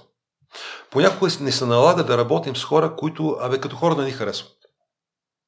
А, независимо от това, винаги може да намерим нещо в другия човек, който ни харесва. Може би той не като човек, но като, примерно, как се е облекал. Или как някакви неща, които прави добре. Е, е тая нагласа да видим, преди да започнем комуникацията, да видим какво в другия човек а, нещо, което наистина ни харесва, искрено ни харесва. Винаги може да намерим такова нещо. И да се фокусираме само върху това нещо. Аз съм имал... А, а друг е въпрос, че обикновено другите хора ни дразни това, което ние носим в себе си или потискаме в себе си. Нали, пак идеята на... Тук пък на Юнг за сянката. Ангеле, ще двърши за егото, тъй като сподели, че и при теб в миналото е било високо, сега си го намалил. Високото, значи егото е нещо много полезно. Това е осъзнаването на себе си като отделна личност. То се формира това нещо между, да кажем, година, година и половина някъде, когато, тъй като ние се раждаме като ембриони и буквално имаме нужда от тялото на майка си, за да първите няколко месеца. Буквално имаме нужда да, сме до, да усещаме тялото на майка тъй като ние сме били под работа и така нататък. А, вече ние започваме да се усещаме като отделна личност към някъде към година, година и половина, да се отделяме от а, а, майка си, грубо казано. А, някои хора не успяват да го направят това цял живот. Тоест не физически, а, ние сме понякога големи хора, възрастни, но пак по някакъв начин смятаме, че хората са ни длъжни и всичко зависи от тях и така нататък. А, та, усещането на себе си като отделна личност, да, това е здравото его. Когато и когато аз съм отговорен за това, което ми се случва. А когато някой друг ми е виновен, или отговорен, или ми е длъжен, а, и трябва да ми прочете мислите, а, за това става въпрос. И все нещо става и то е причината е в някой друг за това, че не ми се получават нещата. Това е са някои от признаците на нездравото его. А, необходимостта, необ, на необходимостта по, постоянно да доказвам, че аз съм повече от другите. Че аз съм по-главен, че знам повече, че мога повече.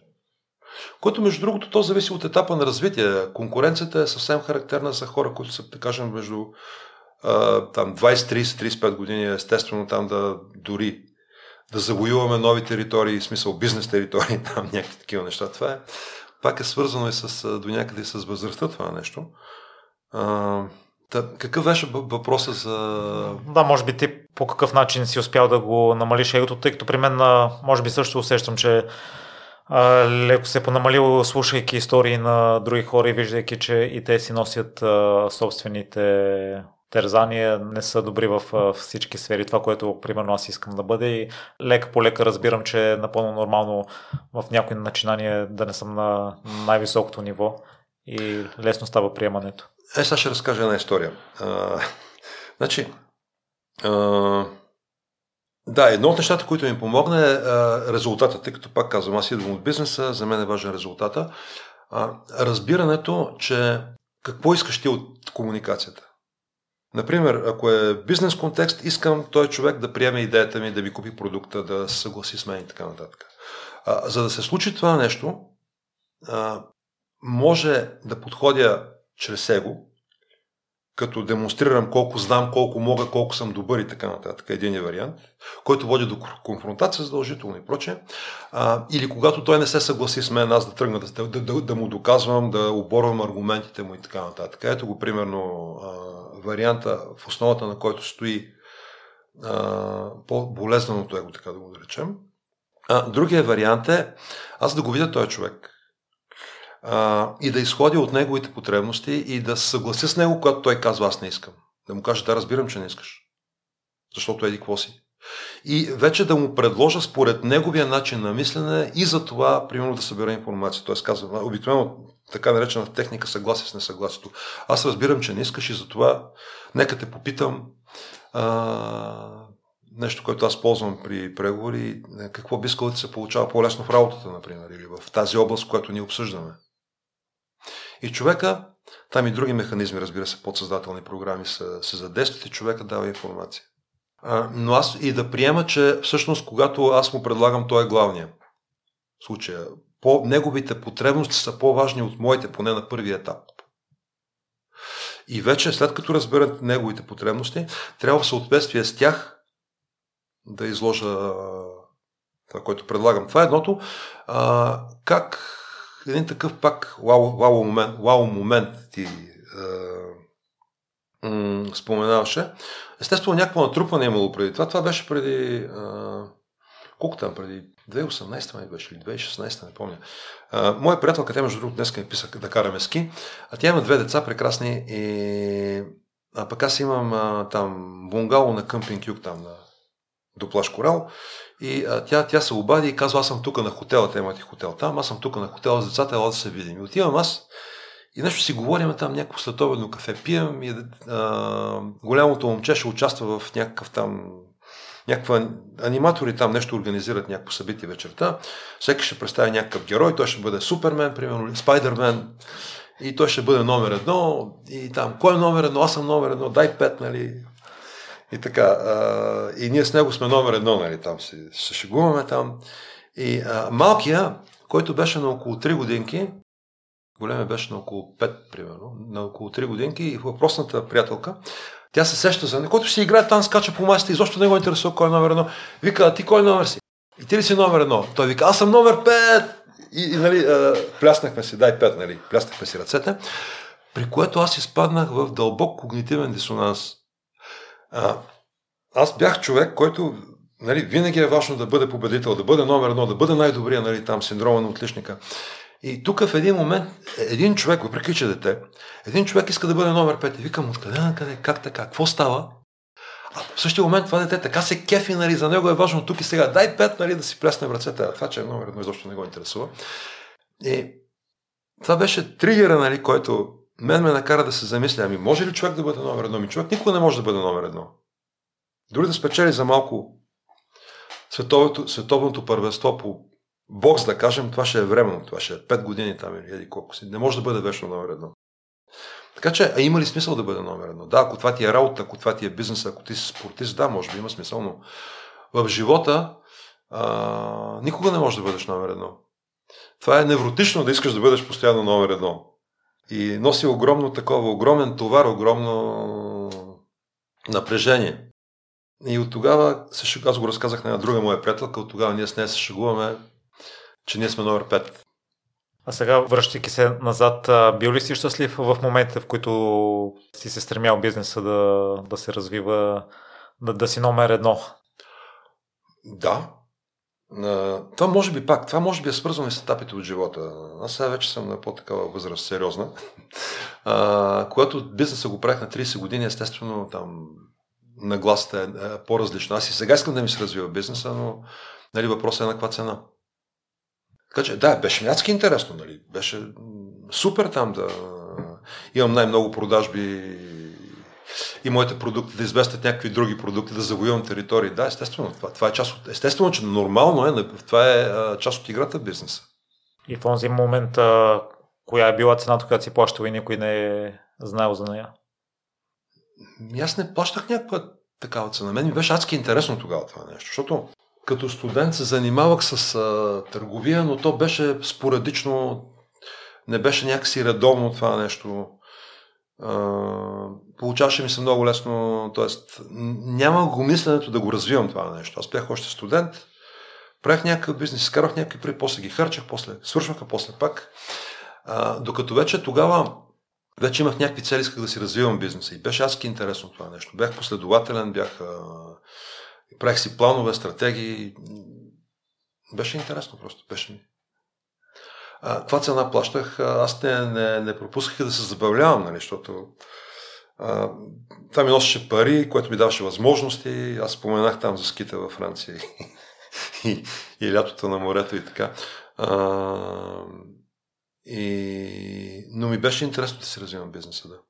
А сега с развитието на института, има ли цена, която плащаш и никой не знае за нея?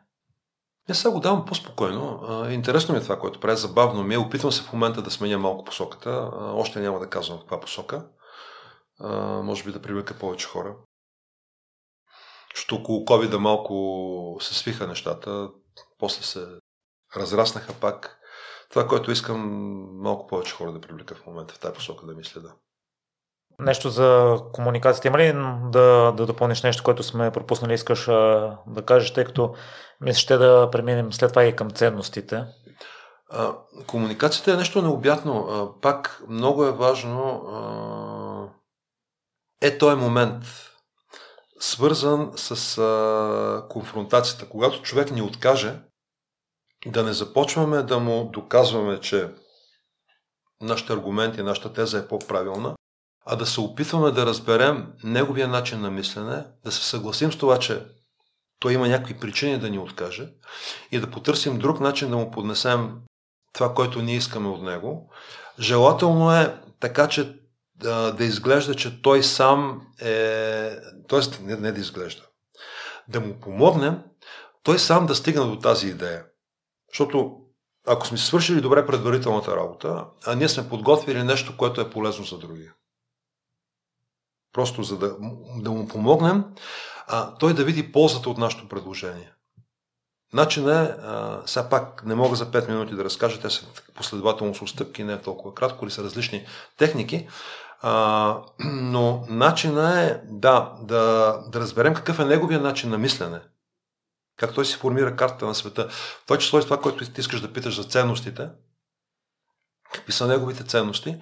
И да предложим това, което искаме в съответствие с неговите ценности, в съответствие с неговия начин на мислене, в съответствие с неговите стратегии, например, за а, постигане на целта, за която ние му предлагаме. А и за намирането на ценностите на другия също се изискват а, познание, модели, които няма как сега да за няколко минути да, да разкажете да ги открием? А... При другия човек, не при нас. След малко ще е за нас самите. Ами, пак е лесно, ма като го знаеш е лесно. А, има три начина за да разберем какви са ценностите на човек. Е, единият начин не е от НЛП, аз т.е. не съм го аз разработил, аз съм го адаптирал. Той е от а, психоанализата, въпреки, че НЛП се позиционира срещу психоанализата, т.е. НЛП какво казва? Вие, психоаналитиците, лекувате една фобия цял живот и там се разказва историята за психоаналитика американец, който почивайки завещал на единия си син там къща в Майами, 2 милиона долара в сметка, не знам си още какво, а на другия си син завещал петимата си клиенти. И това е шега, разбира се. Идеята е, че NLP казва на психоаналитична терапия се ходи дълго. Това, това наистина е вярно, между другото.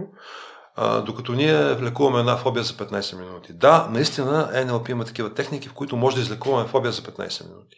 И аз съм го правил това нещо. Там от асансьор, от паяци, от не знам си какво. А, да, обаче не винаги може да стане това. Понякога, ако човек е имал случай, когато е примерно е заседнал в асансьор, наистина става за 15 минути. Но ако да кажем фобията, аз съм имал примерно жена с фобия от котки или от змии а, и никога тази жена не е имала случай с а, нещо с котки или с змия да е станало, това, това вече ползваме психоаналитичен подход и питаме ми това за теб какво е и търсим архетипното значение. Това обикновено котка или змия, особено е свързано с, женствен, с женствеността обикновено. Нали? Естествено, питаме конкретния човек. И тогава малко по друг начин се работи това нещо.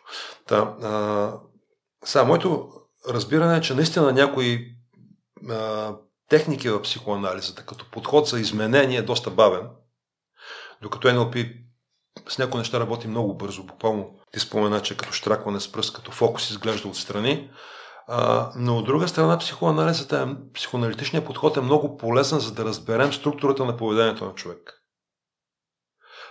Причинно-следствените връзки и така нататък. И аз си ползвам такива неща от психоанализата, въпреки че формално NLP казва психоанализата, това са глупости. Та, в това число а, един от методите за да разпознаем ценностите на човек е като използваме проективен тест. А, като питаме човек какво мотивира другите хора, най-грубо казвам. Те отговарят за себе си. Това нали е идеята за проекцията според Фройд. И на тая база имам разработен подход, който позволява да разберем какво е важно за човек, пак казвам, дали е склонен към злоупотреби, дали ще ни изневерява като интимен партньор. Разбира се, аз съм по-такива, как да се изразя, драматични примери давам. Може и нещо по-просто за предпочитанията му към ръководител, ако ще е подбор на персонала, към работни отношения, работна среда, нали? Много такива неща може да разберем за човек, които той, той, дори той самия за себе си не знае. Така, това е един начин, който да, те казваш за 5 минутки няма как да стане. Другото, което е сравнително а, по-достъпно, но там трябва да имаме контакт с човек, а, да обръщаме внимание на какво говори, т.е. за какво говори и а, какво точно от нещата, които казва е емоционално обаграно. Тоест това явно е важно за него. Значи ценностите, основен принцип е, че нашите емоции са свързани с ценностите. Когато има възможност да си добавим от нашите ценности или заплаха за нашите ценности, ние предизвикваме съответно първият случай е радост, втория случай там гняв или там агресия или тъга или нещо друго, някаква негативна емоция се появява. А, тоест, затова търсим за какво другият човек говори а, емоционално обаграно. Какви са интересните му теми, какво дискутира, за какво най-често говори. Тук може да забележим нещата, историите, които разказва, са обикновено свързани с неговите любими стратегии. Нали, умението да виждаме стратегии. Нали, по този начин може да разберем какво, какво е важно за човек. Елементарно по, по профила във Фейсбук може да разберем какво е важно за човек, като видим структурата на това, което той поства, което пише, което коментира, което лайква. Това нещо, между другото, се използва. Имаше, когато из... Тръм, когато го избраха, се оказа, че аз събрах името тогава. Една такава голяма организация, базирана в Лондон, а, използвала точно такъв алгоритъм, за да определи ценностите на целевата група и да а, смисъл да апрочва със смисъл да, да, да показва определени постове на целевата група, така че да направи така, че хората да гласуват за Тръмп. То беше скандал свързан с това нещо. Същите, същата организация имаше пръст в това да популяризира Брекзита в Англия. Така че това нещо се прави професионално, нали, не само а, при комуникация очи в очи, както ние преподаваме в НЛП института. Та, а, да, и това нещо може да бъде направено. Примерно аз имах преди, колко там, в началото още, като се учих на тези неща, преди среща с важен човек, аз проверявах LinkedIn, Facebook, а, и за да мога да разбера какъв е начинът на мислене на този човек, какво е важно за него и да му поднеса моето предложение в съответствие с неговите там ценности, с това, което е важно за него. Да, да, да съкратя време за него и за мен да го улесня другия човек.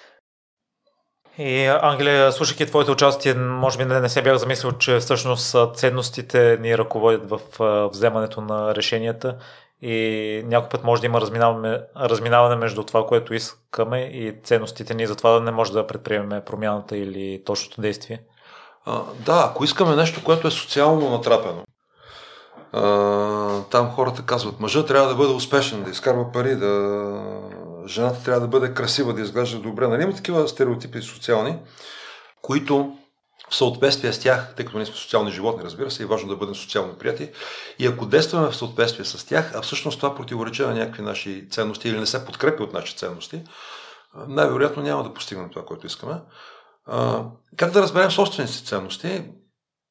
Ми, ние правим такова упражнение пак на нашите курсове. Добре да помислим какви са важните неща живота ни, които на този етап от живота. Те се променят ценностите, но някакви неща, които, без които ние не можем. А какво би ни заболяло най-много, ако загубим? Ето един такъв негативен подход, за да може позитивно да определим своите ценности. А, помисляйки за това, до някъде бихме могли да си отговорим. А, друго, което помага, защо ми е важно това, което правя в определен контекст задавайки няколко пъти въпроса това защо ми е важно, това защо ми е важно, определено излизат ценностите. Като тук избягвайте а, отговора удовлетворение, защото удовлетворение идва в резултат на реализиране на нашите ценности. Това е състоянието, което ние получаваме, като си реализираме ценностите. Удовлетворение не, не дава информация. Та, това е, нали, което бихме могли да ползваме, за да разберем всеки, какво, всеки ние, ние самите да, да, да разберем какво е важно за нас. От там нататък как да, да го ползваме? А, когато правим нещо, примерно започваме някаква работа, добре е да видим а, дали да проверим дали ще ни бъдат реализирани тези ценности там. Ценности и мотиватори също така, нали? те са близки. А, добре е да видим какви са ни критериите за реализиране на дадена ценност. Тоест, сама по себе си ценност, например, каква? Айде много проста ценност или там мотиватор благосъстояние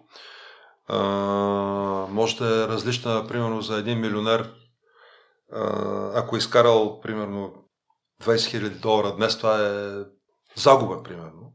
Това е много зле. За мен ще е много добре. Нали?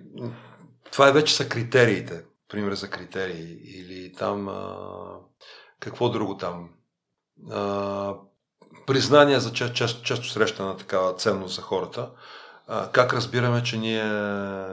Признание е позитивна обратна връзка от референтна група. А, за някой трябва да му каже шефа му нещо, например. А, за друг е важна обратната връзка от а, клиентите или от а, неговите приятели. И не е задължително да му го кажат. А, може просто да види усмивката в лицето на другия човек. Така че нали, различно е. Самите критерии са различни. Добре, пак да сме наясно. Може би най-срещаните примери, за които се сеща в момента, някой иска да започне да спортува или да се храни по определен начин или да спре някой вреден навик, но не може. А това свързано ли е до, до някъде с ценностите? Свързано е добре да ги синхронизираме тези неща с ценностите. Например, да напиша някакъв доклад или отчет ми е досадно. И аз един не го правя. Обаче, защото не се сещам, че като го напиша това нещо, това ще ми даде а, възможност да, да се развия, да си развия бизнеса, да, да получа резултат, айде на резултат. Аз споменах, че ми е такова на мен ценност. А, какво друго там, ако е че съм поел ангажимент някакъв да го направя. Нали? Добре да мислим за смисъла. Ценностите, всъщност това е смисъла. Заради какво го правя с нещо. Това, това, това което го правя. А, и добре да сме наясно, защото не винаги го свързваме. Тоест, ако някой иска да започне да спортува, но все нещо го спира, не е изцяло наясно за себе си защо иска да започне. Един е вариант. А, може да е свързано с някакви вътрешни конфликти. Аз, например, какво. А... Да, първото, първото е с мотивацията. А, сега, примери, примери, примери. Може би недостатъчно, ето сега се сещам, недостатъчно а, не, не, неправилно поставена цел. Конкретен пример от нашето обучение, един младеж искаше да се мотивира да ходи. Не, дама беше, тук беше дама. Да ходи на фитнес. А, и а, работим с нея и там а, част от нещата е там с една, една работа с вътрешната представа за това как аз правя нещо. Това е свързано с картинки, цвет, цвят, яркост, контраст, положение в пространството, а не как ние мислим за нещо. И там начинът на мислене беше при нея едно филмче, нали, там как тя ходи на фитнес и трябваше да го преместим някъде си това филмче. И това филмче не се мести. И аз питам, вече разбирам, че нещо не е наред. Ами почвам да разпитвам, да събирам информация. И я питам, добре, ти колко често искаш да ходиш на фитнес? И тя казва пет пъти на седмица. И викам, добре, какво друго нещо има в живота ти? И въпросната дама се оказа, че тя е ръководител на нещо си. Т.е. има ангажимент към служители и към бизнеса. А, има си мъж и деца, дето трябва да им обръща внимание. И а, още нещо, нали, друго там, което вече бях забрал, ако съм забрал, което има. И всъщност пет, пет, такова, пет а, дни в седмица да ходя на фитнес, това нещо няма как да се случи. Тоест може да се случи, но това ще е за сметка на други важни ценности при нея. На семейството, на кариерата и така нататък. Тоест самата цел беше поставена неправилно. И нейното подсъзнание всъщност е много мъдро, защото то знае, че а, това ще, няма, няма да е добре за нея и то пречеше да се премести тази картинка, т.е. да промени начин да се намислене, така че да е мотивирана. Когато ние а, променихме целта да ходи там, вече не помня, два пъти или три пъти на фитнес по час и половина или по един час, тогава се получи. Ето, нали, конкретен пример неправилно поставена, неправилно, неадекватно формулирана цел, несъобразена с нашите ценности и приоритети. А то като си запознат с ценностите си, тъй като аз при себе си забелязвам и не ми е трудно да взимам някои решения, тъй като приоритетите са ми подредени, да кажем, хронологично и mm-hmm. съответно, ако трябва да, да избира между две, лесно правя избора. Mm-hmm. И затова на, много, много трудно има някой момент, в който трябва да взема трудно в кавички решения. Ми ти имаш късмет. А, това е, да, ти просто правиш това нещо. Всички, всички модели в NLP, а, те не са измислени. Те са взети от а, реални успешни хора. Не, хора, които правят нещо добре. Ето, примерно, нали, ти добре приоритизираш. И това, което правиш ти, не знам дали знаеш, че го правиш, но това, което правиш ти, е, че ти държиш в главата си твоите ценности какво е важно в този контекст за тебе, а, какви са ти приоритетите и съответно а, вземаш решение в съответствие с най-високия приоритет. След който са следващия, след който са следващия и така. Има такъв механизъм за приоритизиране в а, това, в, в бизнеса. Там бързи задачи, спешни задачи, срочни и така нататък. Нали? Кое, кое сам да изпълниш, кое да, да, да делегираш, кое да приоритизираш и така. И това е точно на база на ценностите. На мен ми хареса и твоята причина, поради която си спрял с цигарите, тъй като ти си пушил, за да си социално активен и да се социализираш с хората, които пушат, пък се оказал, че можеш да го правиш и без да пушиш. Това, не, това е една от вторичните ползи. Това е една от вторичните ползи. Значи, а, всеки, негатив, всеки такъв, колкото и деструктивно поведение да имаме, дори крайно деструктивно поведение, човек се самонаранява и се самоубива. Е, това е крайно деструктивно поведение. В основата на това поведение стои някакво позитивно намерение. Хората искат да привлекат внимание, да, особено при нереализираните суициди, да, да се освободи от болката. Нали? Пак има някакво позитивно намерение. Така че вредните навици, в това число пушенето, пак има някакво позитивно намерение. Аз знам да говорим ли за това нещо, за пушенето? Какво е позитивното намерение? А, да. Обикновено това се случва в а, години, когато ние а, там. Да, между другото, а, много важно да, позитивно намерение, да. А, тогава ние, една от задачите, които решават хората в тази възраст, това е отделяне от семейството. Ние в един момент виждаме, че нашите родители, дай Боже, започваме да, да виждаме, че те са такива обикновени хора. И не са там големите мама и татко, които ще ни защитят от всичко и ще ни дадат всичко. И а, за нас е важно, за да оцелеем, ние трябва да бъдем прияти в а, друга група, извън семейството. А тази група е на нашите връзници. И там имаме обикновено тези, които даже има такова изследване, че тези, които са най-готините, те пушат. Това някъде съм го чул преди доста години. И а, примерно, за да покажем, че ние сме самостоятелни, ние правим на обратното, ето свободата. Още повече тези хора ни казват не пуши, нали, защото е вредно как така, аз нали искам да съм свободен. А, това е допълнителна причина. И ние за да бъдем прияти в групата на нашите а, връзници, а, което е важно за оцеляването ни, а, ние започваме да пушим, да бъдем като тях. Та горе-долу това е една основна базова потребност, която ние реализираме, без да знаем, нали, без да го осъзнаваме чрез пушенето. След което минава време, ние сме пораснали, там в групата ни приемат, едва ни приемат заради това пушене, защото в заведенията не се пуши, създава неудобство и така нататък. Но в подсъзнанието а, това нещо си останало на нивото на, там, на 18 или на 20 години. И ние продължаваме. Та, когато ние работим с вредни навици, е добре да видим какви са вторичните ползи, да намерим друг, начин да ги реализираме и в случая да разберем, че те вече не са актуални. Аз просто там съм давал пример, че една от ползите беше, че това е начин да се социализирам. Аз тогава ходех на курсове и хората, нали, там, примерно, има упражнение някакво, учиха NLP. Има някакво упражнение, има почивка после и едни хора седат и си цъкат на телефона в залата, а едни други готени хора отиват и там някъде навън и пушат и си говорят. Това ми беше една от вторичните ползи на мен. Аз съответно намерих начин просто да отида без да пуша да си говоря с уния другите хора. И, има ли още нещо да допълниш за ценностите, за да провокираме хората да си ги разберат и да могат по-осъзнато да взимат решения? Ако сме пропуснали.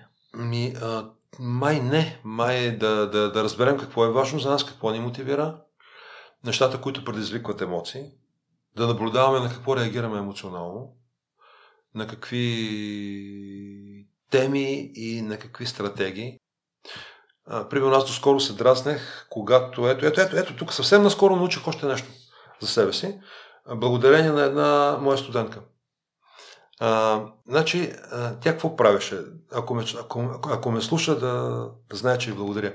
А, тя какво правеше? Например, а, тя вече е изкарала няколко курса при, при нас и знае, че, например, обедната почивка от, е, от един и половина.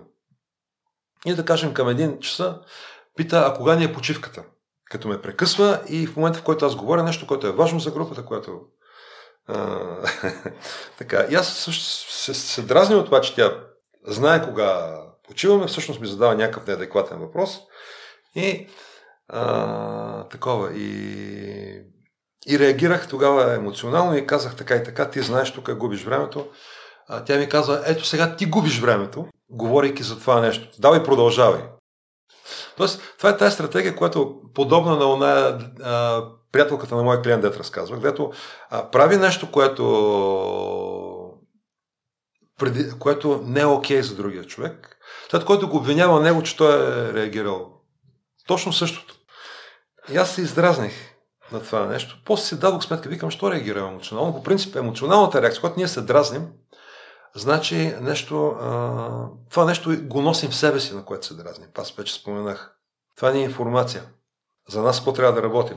При което тя толкова му улесни и на следващия модул идва и казва, Абе, Ангеле, какво става с тебе? А, и аз, първата ми реакция беше да реагирам пак нещо. Това е обвинение. Какво става с теб? Произнесено с интонация неодобрителна. Тук е много важно е, емоционалната обаграност, която човек казва това нещо. Първата ми реакция беше да, значи това означава, че с мен става нещо, което не е окей. Okay. И то е по отношение на нещо, тя е недоволна. Нали? Ето това каза тя с думите си, с интонацията, презумцията, нали, което е за думите какво става с тебе, е, че нещо става и това не е добро. Така. И първата ми реакция беше да, да реагирам емоционално. Да, така. Обаче викам, чакай сега пак да разбера за какво става въпрос. Тук проявих там негото надолу, нали? И викам, кажи какво имаш предвид. И тя казва, ами имам чувство, че имаш специално отношение такова и то негативно към мен. И викам, какво те кара така да имам да, такова чувство? Да имаш и тя взе да говори. И викам, слушай, аз много ти благодаря. А, ти току-що и обясних тя какво е направила. И обясних, че всъщност това е стратегията, която мен ме е дразнила. И затова съм реагирал емоционално. Нали, казваш на човека, че нещо не му е наред. След което а, го обвиняваш, че той реагира емоционално на това нещо. Не знам дали успявам да обясня добре и ясно. Аз не успя да разбера защо си приел, че нещо не е наред. Говориш за описанието на почивката? Или за не, въпроса? За въпроса става въпрос. Говоря за, говоря за нещо, което ме дразнаше. Когато човек прави нещо, което е такова... А... Мисъл, имаме правила на курса. Тези правила са ясни, тя в случая нарушава правилата. Сме, сме, имаме правило на курса, въпроси по темата с ръка. Нали, това е едно от правилата, които ние спазваме на курса. Тя е била на толкова много курсове и нарушава а, правилото. И това те е подразно. Така, а, при което нарушавайки това правило, пречи на работата. Аз си обръщам внимание, че така и така, ние имаме правило, ти го нарушаваш. Тя казва, ама ти сега губиш повече време и тя ме обвинява. Успяваме ли да обясня да, стратегията? Така, по същия начин, а, когато тя а, подходи с а, какво става с теб, казано с негативна интонация, с обвинителна интонация, това, е, а, това не е нещо конструктивно тук. Например, как би трябвало, да, как би трябвало човек да, да изкомуникира, ако нещо не му харесва. Еди кога си, ти направи еди какво си и аз се почувствах еди как си. Нали, това е стратегията, когато ти казваш нещо конкретно, което не, не, не те е накарало да се почувстваш еди как си. Нали, това е нещо конкретно. Докато какво става с теб, е, а, първо няма нищо конкретно. Това е обвинение а, и това кара човека да си мисли, а, че нещо не му е наред. Тоест на човека му казвате, на тебе нещо не ти е наред. Защо? Нали, това е, неприятно е това нещо. Та, а, всъщност аз тогава разбрах, че тази стратегия ме дразни в другите хора. Замислих се, аз проявявам ли тази стратегия, не знам дали я проявявам. Надявам се, че не. Но оттам нататък, благодарение на този въпрос на въпросната дама, аз съм спокоен, когато човек има такова поведение. Вече не се дразня. И решението, ако на следващия курс някой в един час те попитам без да вдигне ръка в колко ще се е почивката. Това е начин на реагиране? Зависи от, от нивото. Мога да се пошегувам. За другите от един и половина, за тебе няма почивка, примерно. Един е вариант, а другия вариант е да просто да, да подмина Третия вариант да кажа както обикновено, ама а, ние имаме правила, така че би трябвало да знаеш. Нали? Та е различен начин. Въпросът е, че не, не бих реагирал емоционално. Бих реагирал спокойно и бих, бих а, спестил време на групата доста повече. И а, ще да кажеш няколко думи за компулсивните ни действия. Ако някой път правим нещо без да мислим. Сещам се за пряжданията. Някой път ядем храни неосъзнато и докато дойде време вече сме прекалили. Вторичните ползи, какво ни дава това? обикновено е чувство за контрол. обикновено, ай, потръгнем съвсем дълбоко, нали? и психоаналитично. Ние не сме имали контрол върху поведението на нашите родители. На най- най-значимите ни хора, които ние, раждайки се, ги обичаме под разбиране. А, и още като малки, за нас, естествено, те са правите. Ако нещо се случва, което ни предизвиква дискомфорт, ние се чувстваме виновни за това нещо. Така, и ние не сме имали някога контрол върху поведението на нашите родители, върху това те да ни дадат вниманието, което ние имаме нужда, да ни дадат времето, да ни дадат позитивната обратна връзка, всички тия неща. Топлината, прегръдките, те и родителите ни, и те са хора като нас. Та, ние някога не сме имали контрол. Подсъзнателно, а, пораствайки, ако имаме такъв проблем, ние имаме иллюзорното чувство, че имаме контрол върху това колко да изядем, да го изядем или да не го изядем. Тоест ние нямаме контрол, нали? си мислим, че го имаме. Това е горе-долу на най-дълбоко ниво скрит механизъм, могат да бъдат и други. Сега, когато човек е да се успокоява, там стомаха се пълни, там някакви нервни центрове, се, някакви там се дразнят нерви, които ни дават усещането за спокойствие. Нали? Може да е това нещо причината. И най-различни други вторични ползи може да има. А, тоест пак, за да решим този проблем, в NLP имаме техники, които ни позволяват много бързо да се препрограмираме. Но ако не сме удовлетворили вторичните ползи, е, примерно спираме да пушим, минаваме на хероин, нали? грубо казвам. Или почваме да имаме проблеми в комуникацията, нервни сме, напрегнати сме. Ако не сме потърсили вторичните ползи, нали, пак а, идеята, че ние общуваме с двама човека, с логиката и с подсъзнанието. Подсъзнанието а, има различни програми, пак в кавички програми, поведенчески. А, и тази а, поведенческа програма или там части от, част от личността понякога ги наричаме тия поведенчески програми. То е малко различно, но упростено казано да. Програмата е свързана с част от личността, която в определен труден момент поема отговорност и намира решение. Значи, като сме били там тинейджери, ни е било трудно, а, тогава тялото ни там е изпълнено с най-различни хормони, там чувстваме се некомфортно, там искаме някакви неща и така нататък, които може да ги получим, като сме прияти в групата. И част от личността поема отговорност и ни кара да пушим, за да сме прияти в групата. От там нататък това нещо вече не е актуално, обаче тази част продължава да си действа. И ако ние с тази част не се разберем, не помогнем тя да осъзнае всички тия неща, тя остава горе-долу на нивото на възрастта, на който това се е случило. Ако ще е прияждане, не знам, тая част може би е много малка там, на много малки години. А, ако не се разберем, не помогнем на тая част от нас да си реализира ползите, тя винаги иска нещо добро за нас, тая част. Но не винаги прави добри неща. Ако из, из, изходим, е, има такива техник, такава техника в NLP, казва се 6 стъпков рефрейминг, името на техниката, а, да установим контакт с тая част в подсъзнанието, да и да, да, да й помогнем да ни каже какво е позитивното и намерение и да намери някакви други начини да реализира това позитивно намерение. Не чрез пушене, не чрез а, прияждане, не чрез там деструктивно поведение, скандали и, и така нататък. А, този подход е винаги, когато искаме нещо и не ни се получава. Значи някаква част от нас ни спира. И тая част иска нещо позитивно за нас. Примерно, какво? Най- най-простичкото нещо, искаме да направим бизнес, да изкараме пари, обаче нещо все не ни се получава. Ами, най-различни могат да бъдат причините, като почнем от страх от а, това, че какво ще прави, ако ти е много пари. А, може да бъде а, причината а, страх от това, че ще ги загубя ще загубиш нещо, което го нямаш. Може да бъде от това, че едно време се смяташе, че богатите са лоши. Нас така ни учиха. Твоето поколение не е така, за щастие, но едно време не беше така. А, може да бъде а, лоялност към семейството, където, където, което не е било богато. Нали, просто това са такива конкретни а, примери нали, от различни клиенти. Ако аз имам много пари, аз ще бъда различен от семейството и нали, там, пък аз трябва да принадлежа на това семейство. И... Защото някога съм оцелявал единствено принадлежайки към семейството. Принадлежността е една от, е, е, от основните човешки потребности. Същото нещо с връзките. С, аз дадох пример с децата. Подсъзнанието стои програмата, че аз ако имам дете, то ще стане с него така като с мен.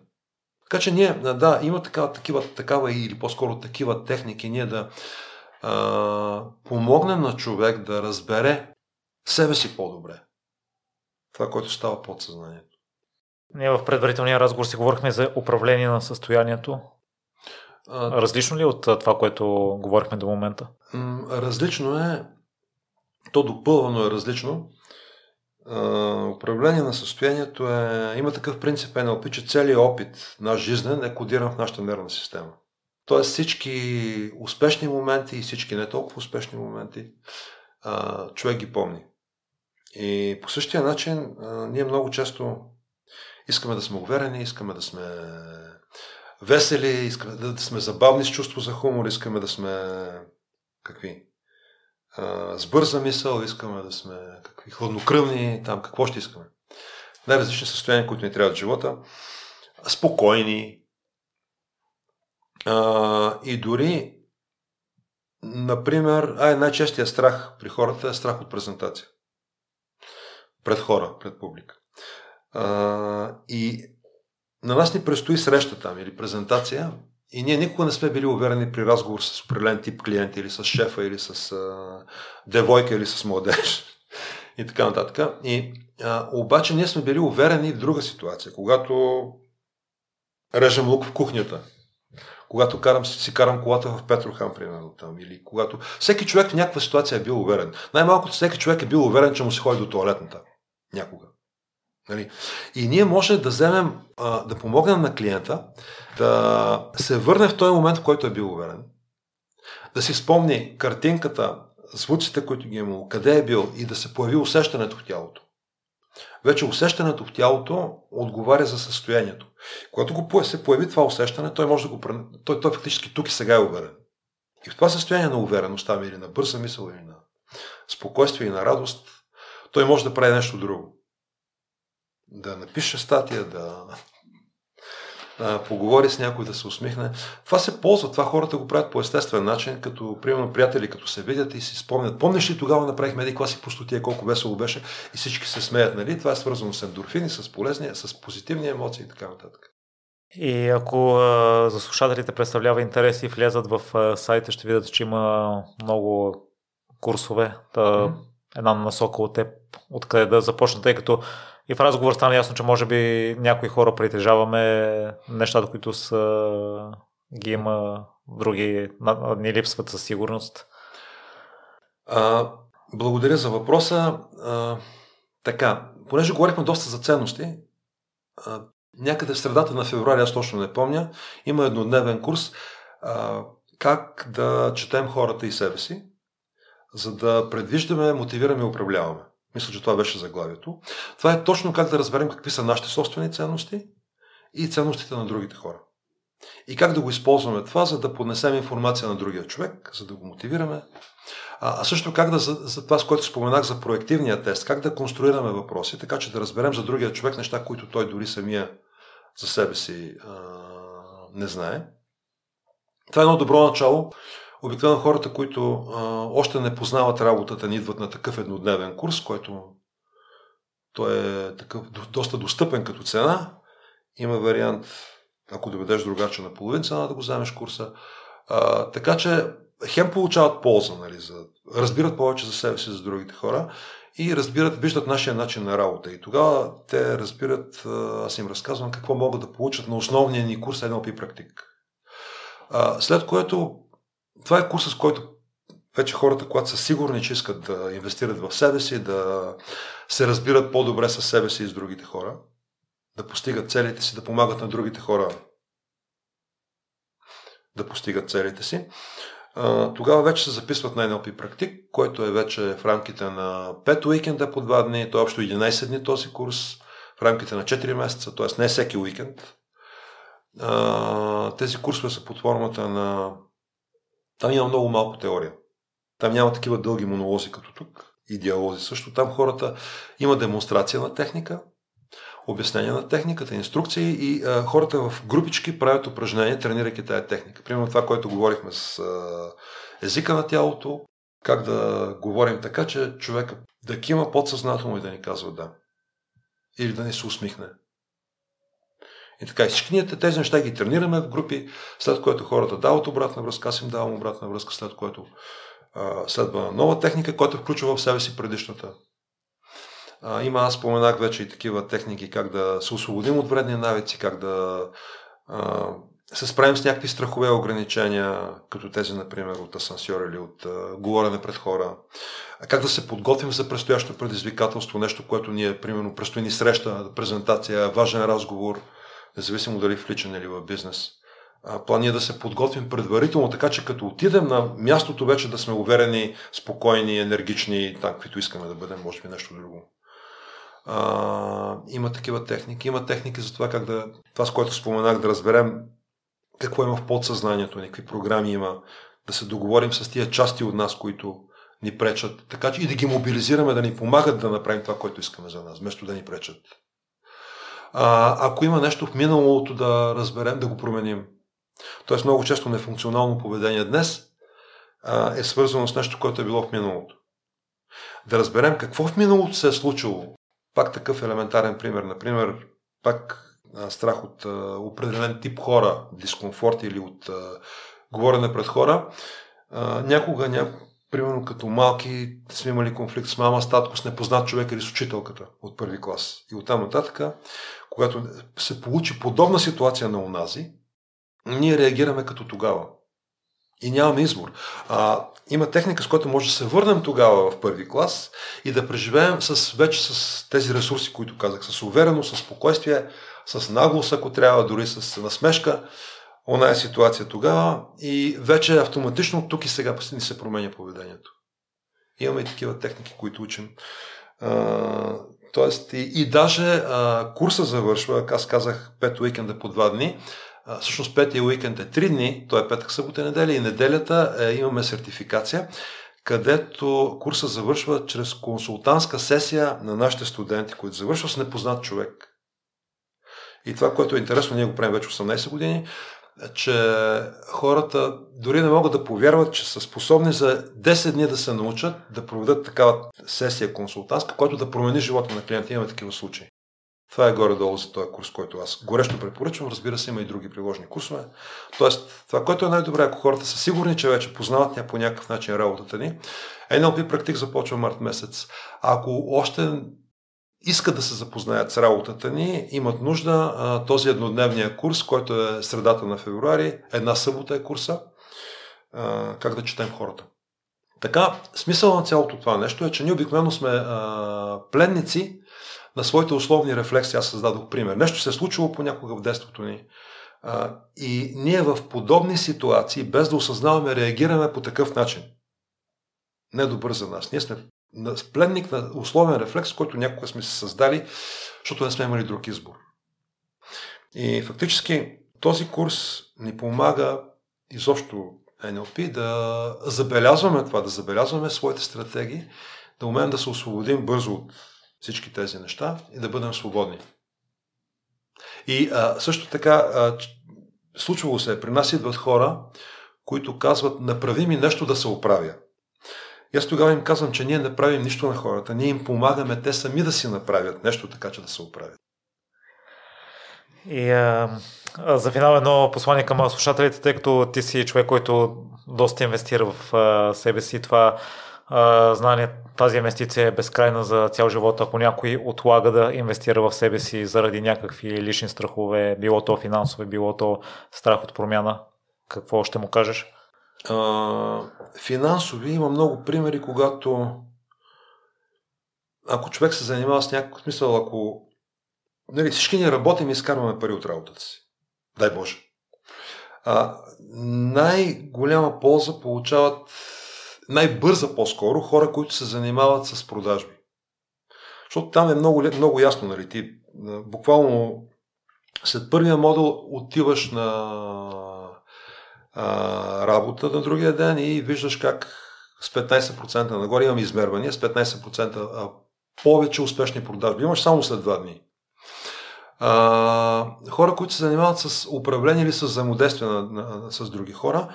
Сега сещам, тук след една седмица ще завърши текущия NLP практик. Имаме от него, в него един а, мъж, който е ръководител на няколко бизнеса. А, и обядвахме с него преди нова година и той разказа как е ползвал още след първи модул нещата. Той, например, каза как е имал проблем с а, там определена колежка.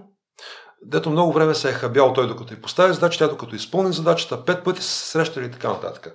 След първия модул той разбира нейния начин на мислене и просто според този начин на мислене и поднася информацията, при което буквално за а, половин час той получава от нея, не, не за половин час, той за 5 минутен разговор получава от нея а, това, което обикновено преди му отнемало дни и няколко срещи. Така че нали, имаме такива измервания, които са правени. А, ако човек а, на работа, смисъл, идеята е, че чисто финансово тези неща много бързо се връщат. Ако човек работи някаква работа, която не е директно свързана с резултати с финансови, то може би там повече време ще отнеме, ако е важно този човек или да го повишат, за да получава повече пари или да му повишат заплатата. В това число ние играем а, специално на този модул с ценности, който е трети модул, а, как да говорим с шефа така, че да ни повиши заплатата, как да му поискаме така, че той да се съгласи. А, или да преценим, че на тая работа няма как да ни повиши заплата и да си намерим друга.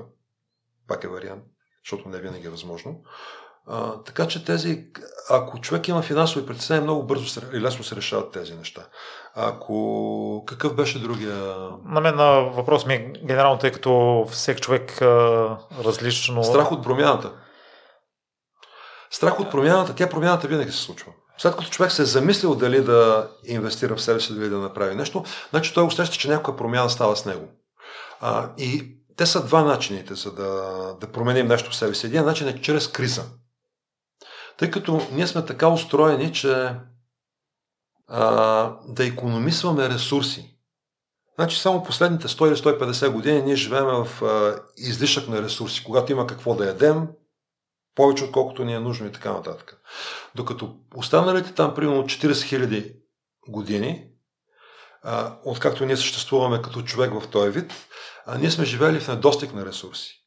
И а, трябвало, не е имало достатъчно храна, за да имаме енергия да правим нещо. И затова сме правили нещата само когато не, е имали, не сме имали избор. И сме склонни, така сме, ние сме програмирани, че да економисваме ресурси, т.е. да се съпротивляваме срещу промяната. И затова, ако човек не предприеме мерки а, да промени нещо сам и комфортно, той обикновено стига до криза нещата се променят, ние не се променяме и в един момент идва момент, който вече не може да получаваме това, което искаме а, в кариерата, в личните взаимоотношения по стария начин. А, и тогава е нужно да. Ние нямаме избор и тогава чрез сътресения, чрез загуби, а, пак се променяме.